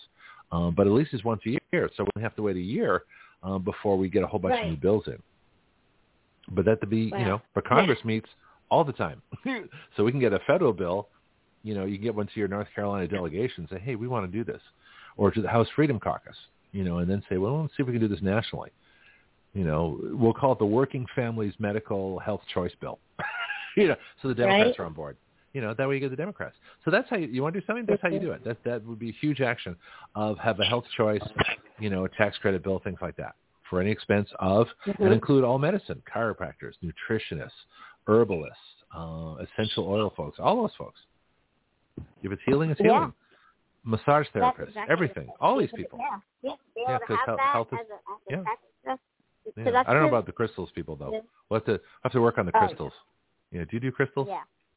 Yeah? No, I don't. Okay, fine. Nope. Is not Just checking. That I, that I dabble in. But you know, I think that that's a really good idea. I mean, Huh. if we could get those, you know, like for me personally, when I buy supplementation or I do this or I do that, you know, being uh-huh. self-employed, obviously, that's what we're kind of sort of talking about. Is Right. I, I, you know, I save all of my stuff and I try to deduct it, you know, all. It's just, you know, and then I give it to whoever does my taxes and they know the portion of it. But when I'm purchasing holistic supplements and doing different things and having different services and doing things for myself, I absolutely attempt to, to use those from a legal, from a legislative perspective. I do think that you're you're right. We need to have something that you know, if somebody hires me, they can take my bill and submit that as as a as a deduction. You know, I mean, I mean, it, it needs to be done. And you know, what's interesting is again because it doesn't feel their agenda in their pocket. That is why they they don't. And you know what has even I I don't remember if I mentioned this on uh, the radio or not, uh, but I have mentioned it to the entity.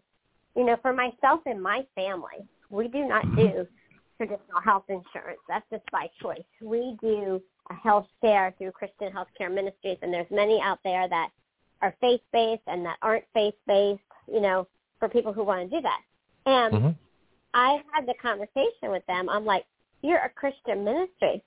So why aren't you giving different services or reimbursing people for care outside of government approved care, hmm you know, that like a Blue Cross Blue Shield or an Aetna Wood or whatever there's I don't even know what all the companies are anymore, Cigna, whatever.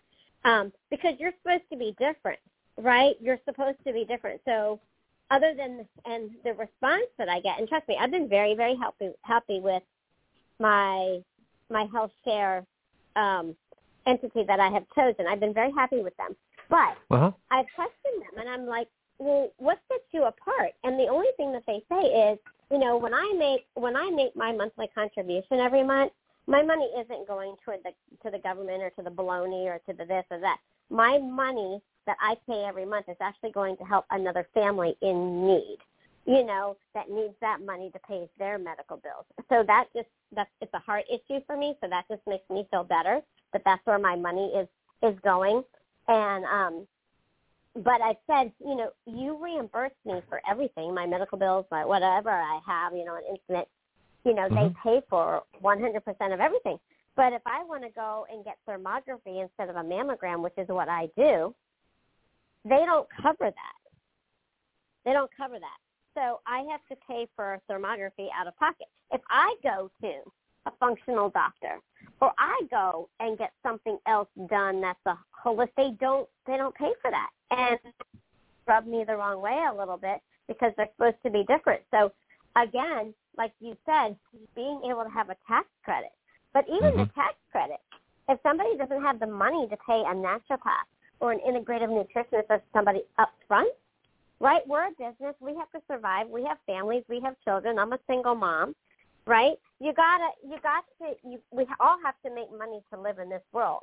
So That's where the vouchers come in. Even... Vouchers. Same way as you uh-huh. do school choice. Same way as you do school choice for parents that can't afford private schools, they get a voucher. You know, in other words, the tax dollars, instead of the tax dollars going to the government schools directly, the tax dollars go to parents in, in the form of a voucher. Actually, it should go to everybody because just because you're uh, you don't have a kid in school doesn't mean you aren't paying education taxes. You are. That's what property tax is all about. Right.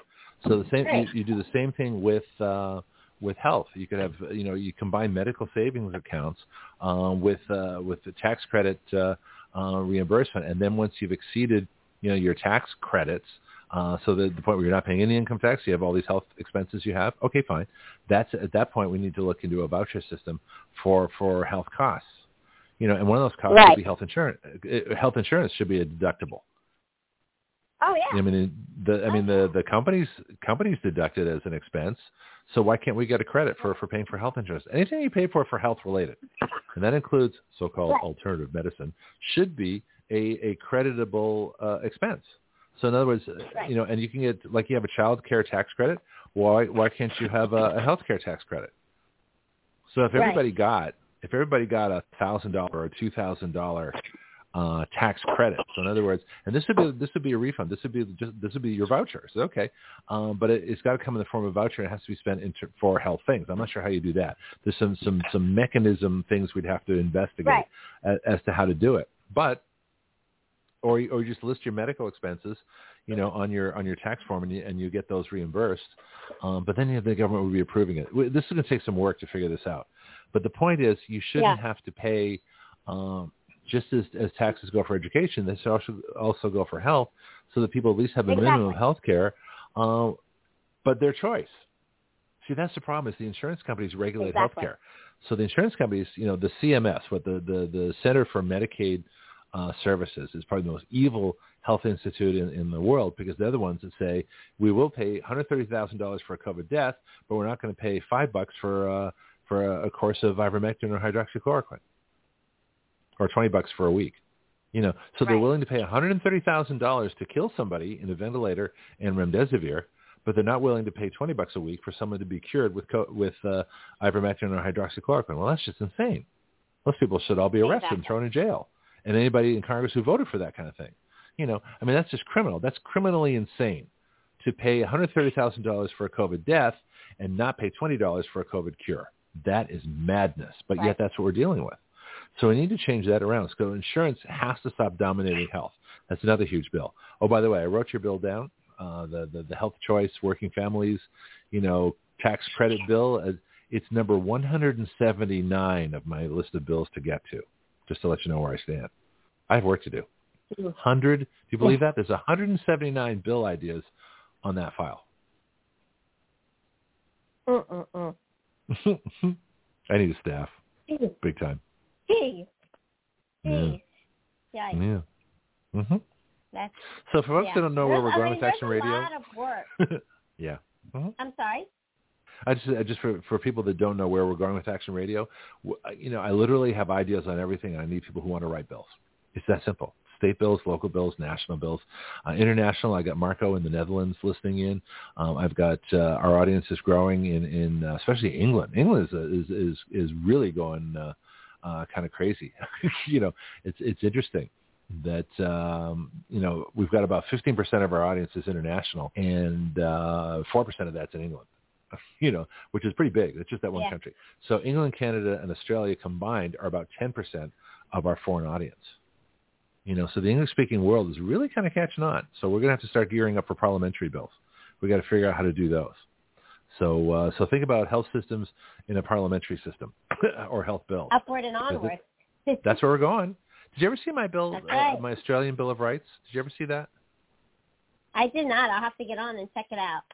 Okay, I'll send it to you. Or, or just, just go to writeyourlaws.com uh, and then click on legislation, click on all proposed laws, uh, and there it is. You know, it's like the first or second one up there. So yeah, that is a bunch of modern things. Uh, but we did include uh, um, a tax thing um, because I don't want to put taxes in terms of rights. That's not where they go. It's statutory law for this. Anyway, back to you. We got five minutes. What do you want to do? Uh, what have we forgotten to cover? I don't know. We we've actually covered a lot, but um, I mm-hmm. do like the fact of see. I see because I wasn't writing down and taking my notes of making some notes maybe for for next podcast. week to go over. Um, what do we listen say? To the pod- listen to the podcast. What else do we about? Yeah, this is why we huh? podcast. Everything we t- everything we talk about is on podcast, so you can always listen to the podcast and, and take. I do that a lot of times. Oh, I'll yeah, take notes yeah. from the podcast and go, "Oh, I forgot about that," and to write stuff down. Yeah. Mm-hmm. Yes, yes, yes, yes. So I don't. I mean, I mean, I think again, we just have to continue. Um, and we'll set more specific topics, like I said, for next week. But I was trying to piggyback off of, of Rebecca just a little bit. I think you know, right right now, as much as people can listen and obtain different resources and information and get help for situations and really focus into on their on their uh, mental health. You know, I'm not really big, um, and this, this is a personal thing for a lot of different reasons. I'm not a big like yoga person or anything like that, but just to get into your your own quiet space or go for a walk or pray or meditate or do whatever you do, right? Um, I think doing that, you know, really does help help just mm-hmm. your whole well well being. And I think that's one of the things that people really need to hone in on right now is focusing in on the things that they can do regardless of whatever their situations or circumstances are at this moment, right? You you, you have to deal with today. Uh, what what is the thing? You know, don't focus on what what tomorrow will bring. Focus on what today will bring. And for today, focus on those things that you can do that will bring positive energy, positive encouragement um, to yourself and your world. Dig into those resources and empower yourself through others. Have a good group of people oh, people around you to help you with where you are at that moment. And I think that's a really, really, really big deal. And people are doing that through Action Radio and through a lot of other other resources. So that's that would be my like end comment and encouragement for the day and for this week. Okay. I just wrote down mental health care for next week. So if you want to expand on that, uh, all the things people can do for their mental health you know, and that might include nutrition, exercise, sitting by the beach. You know, I, I've heard that uh, yeah. uh, you can talk about the the, the negative the negative ions that water generates. You know, by by movement. Yeah. This is why everybody in the city gathers around a fountain. They don't know why, but they feel better. And the reason they feel better is because the negative right. ions are countering the po- the positive ion charges, which are bad for you in all the electronic machines and computers and what used to be really bad with a copier. Those big Xerox machines were right. horrible in terms of uh, ion exactly. generation. Um, but that's you know all that stuff is fair game. You know that'd be uh, yeah. you know we, we could we could do a little bit on uh, on the necessity of water fountains. you know, I mean, just because or why yeah, why right? you feel better at the beach. You know, everybody feels everybody loves to go to the beach. Why? Well, they don't know why. Well, the reason they want to, they feel better at the beach is because of the ion charge of the water. It it uh, right. it negates the positive ions you get from all your electronics, so you feel better. That's right. Well, there's a reason for that. So those are the kind of things right. I love to go into. Yeah. Okay. Well, this has been exactly. an incredible day. Exactly. Yeah. It Yeah, listen to that second hour. Really um, yeah, I think when when uh, Dr. Deborah Viglione joined in, so she's a doctor who works with politics, and Rebecca is more of a political advocate who's learning medical stuff. So between the two of them, uh, it was fascinating. We, we had a pretty good interchange just because of the different expertise. So uh, Rebecca can help uh, Deb become a better lobbyist, and Deborah can teach uh, uh, Rebecca more of the health stuff because she's a doctor. So it's, it's it was a great day. No, I love our Oh. chat. So you know, you never know what we're going to talk about. Yeah. But uh, yeah, okay. So contact information, anything you want to give, um, and then uh, I'm going to go play Sure. play some stuff, and I'm done for today. Yeah. If anybody Well, wants except to for the rest of my day work.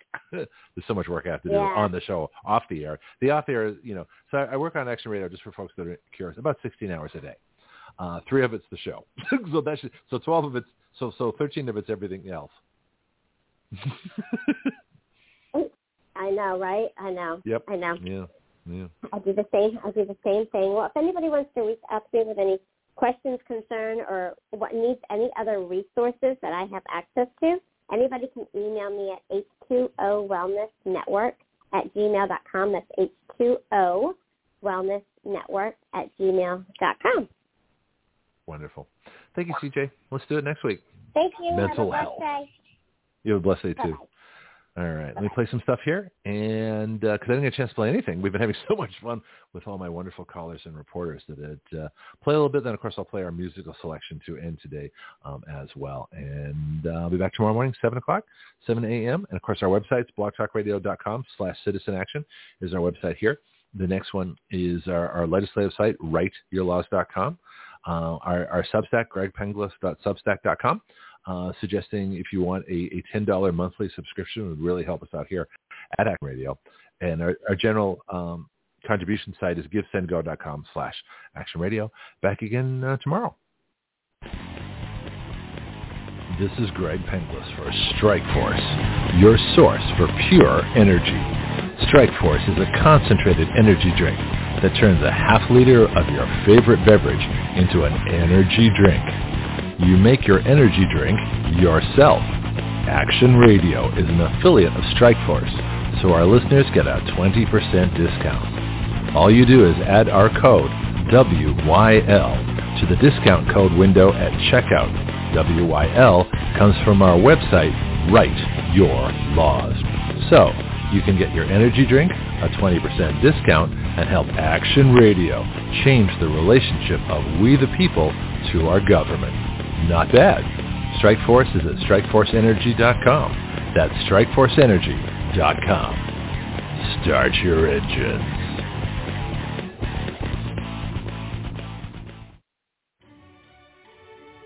Hello, this is Greg Penglis for our newest shooting range here in Milton, Florida. Stand your ground. My friend Jason Myers and crew are creating an incredible facility for our city. Stand Your Ground is located at 6632 Elva Street. The phone number is 850-789-1776. Their email is standyourground1776 at gmail.com.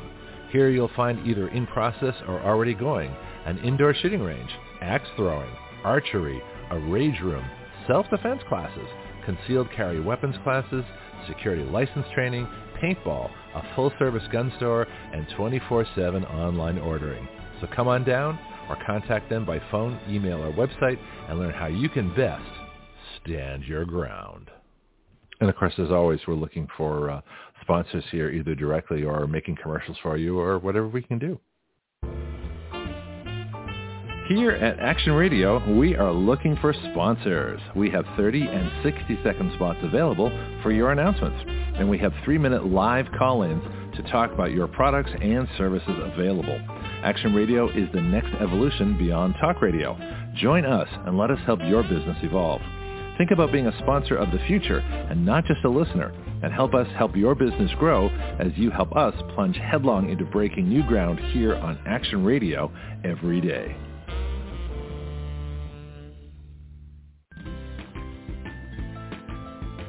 Do you know your way around healthcare, insurance, pharmacies, surgery, alternative treatments and choices? I don't. Which is why I'm so glad I met Priscilla Romans, had her on Action Radio, and learned about health patient advocacy.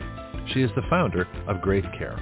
And now as an affiliate of Graith Care, we are proud to offer through our discount code, WYL, which stands for Write Your Laws, a 10% discount. Graith Care saves you both time and money. They provide medical advocacy, consultation, advice, and recommendations nationwide. Their website is graithcare.com. That's G-R-A-I-T-H care.com. You can email them at graithcare.adm at gmail.com or call them at 469-864-7149. That's 469-864-7149. Graith Care, better health through better knowledge and advocacy.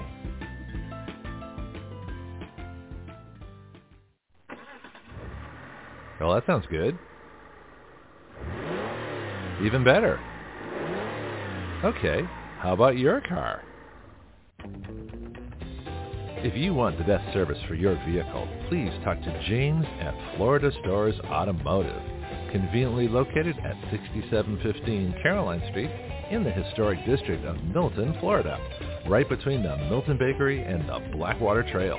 Whether you need an oil change or an entire engine replaced, this is the place. The phone number is 850-623-6651. That's 850-623-6651. Call, ask questions, and get the information you need. Florida Stores Automotive is a full-service automotive shop for both domestic and imports, modern and classic. It is a family-owned business here in our Milton community. Open weekdays from 7.30 to 5 p.m., Florida Stars Automotive is a convenient place to keep your car maintained and on the road. Ask them about Firestone tires and the rotation and maintenance plan. Florida Stars Automotive. I go there. You should too. Greg Penglis here for my book, The Complete Guide to Flight Instruction. Everyone at some point in their life wants to learn how to fly. Few try. Even fewer go on to get a license. I believe a major reason for that is how we teach people how to fly. My book is designed to help you navigate the flight training system, but it's so much more than that. It really describes an entirely new way to teach flying. So if you've never tried a lesson or got discouraged in your training and quit for any reason, this book can help you. Don't be a rote pilot who just follows procedures. Be a thinking pilot who makes great decisions, who understands all the reasons why we do what we do. You can incorporate these principles into your own flight training at any time. The Complete Guide to Flight Instruction is featured on the Action Radio with Greg Penglis Facebook page and is available from Amazon.com.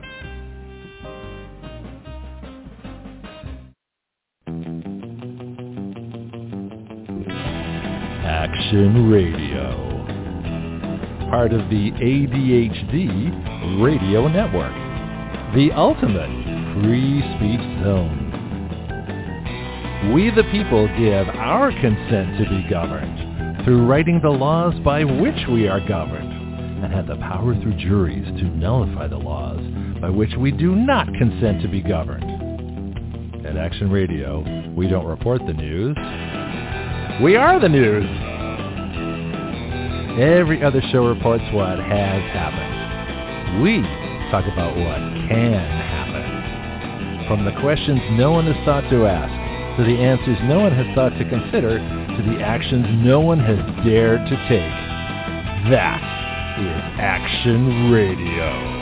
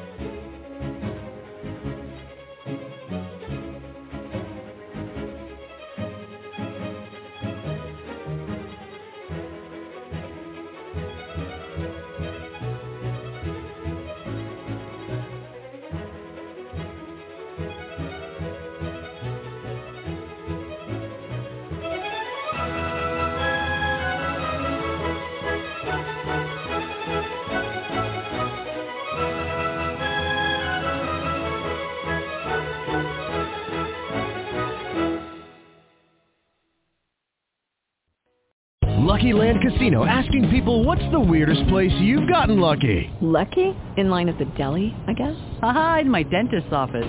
More than once, actually. Do I have to say? Yes, you do. In the car before my kids' PTA meeting. Really? Yes. Excuse me, what's the weirdest place you've gotten lucky? I never win and tell. Well, there you have it. You can get lucky anywhere playing at LuckyLandSlots.com. Play for free right now. Are you feeling lucky? No purchase necessary. Void where prohibited by law. 18 plus. Terms and conditions apply. See website for details.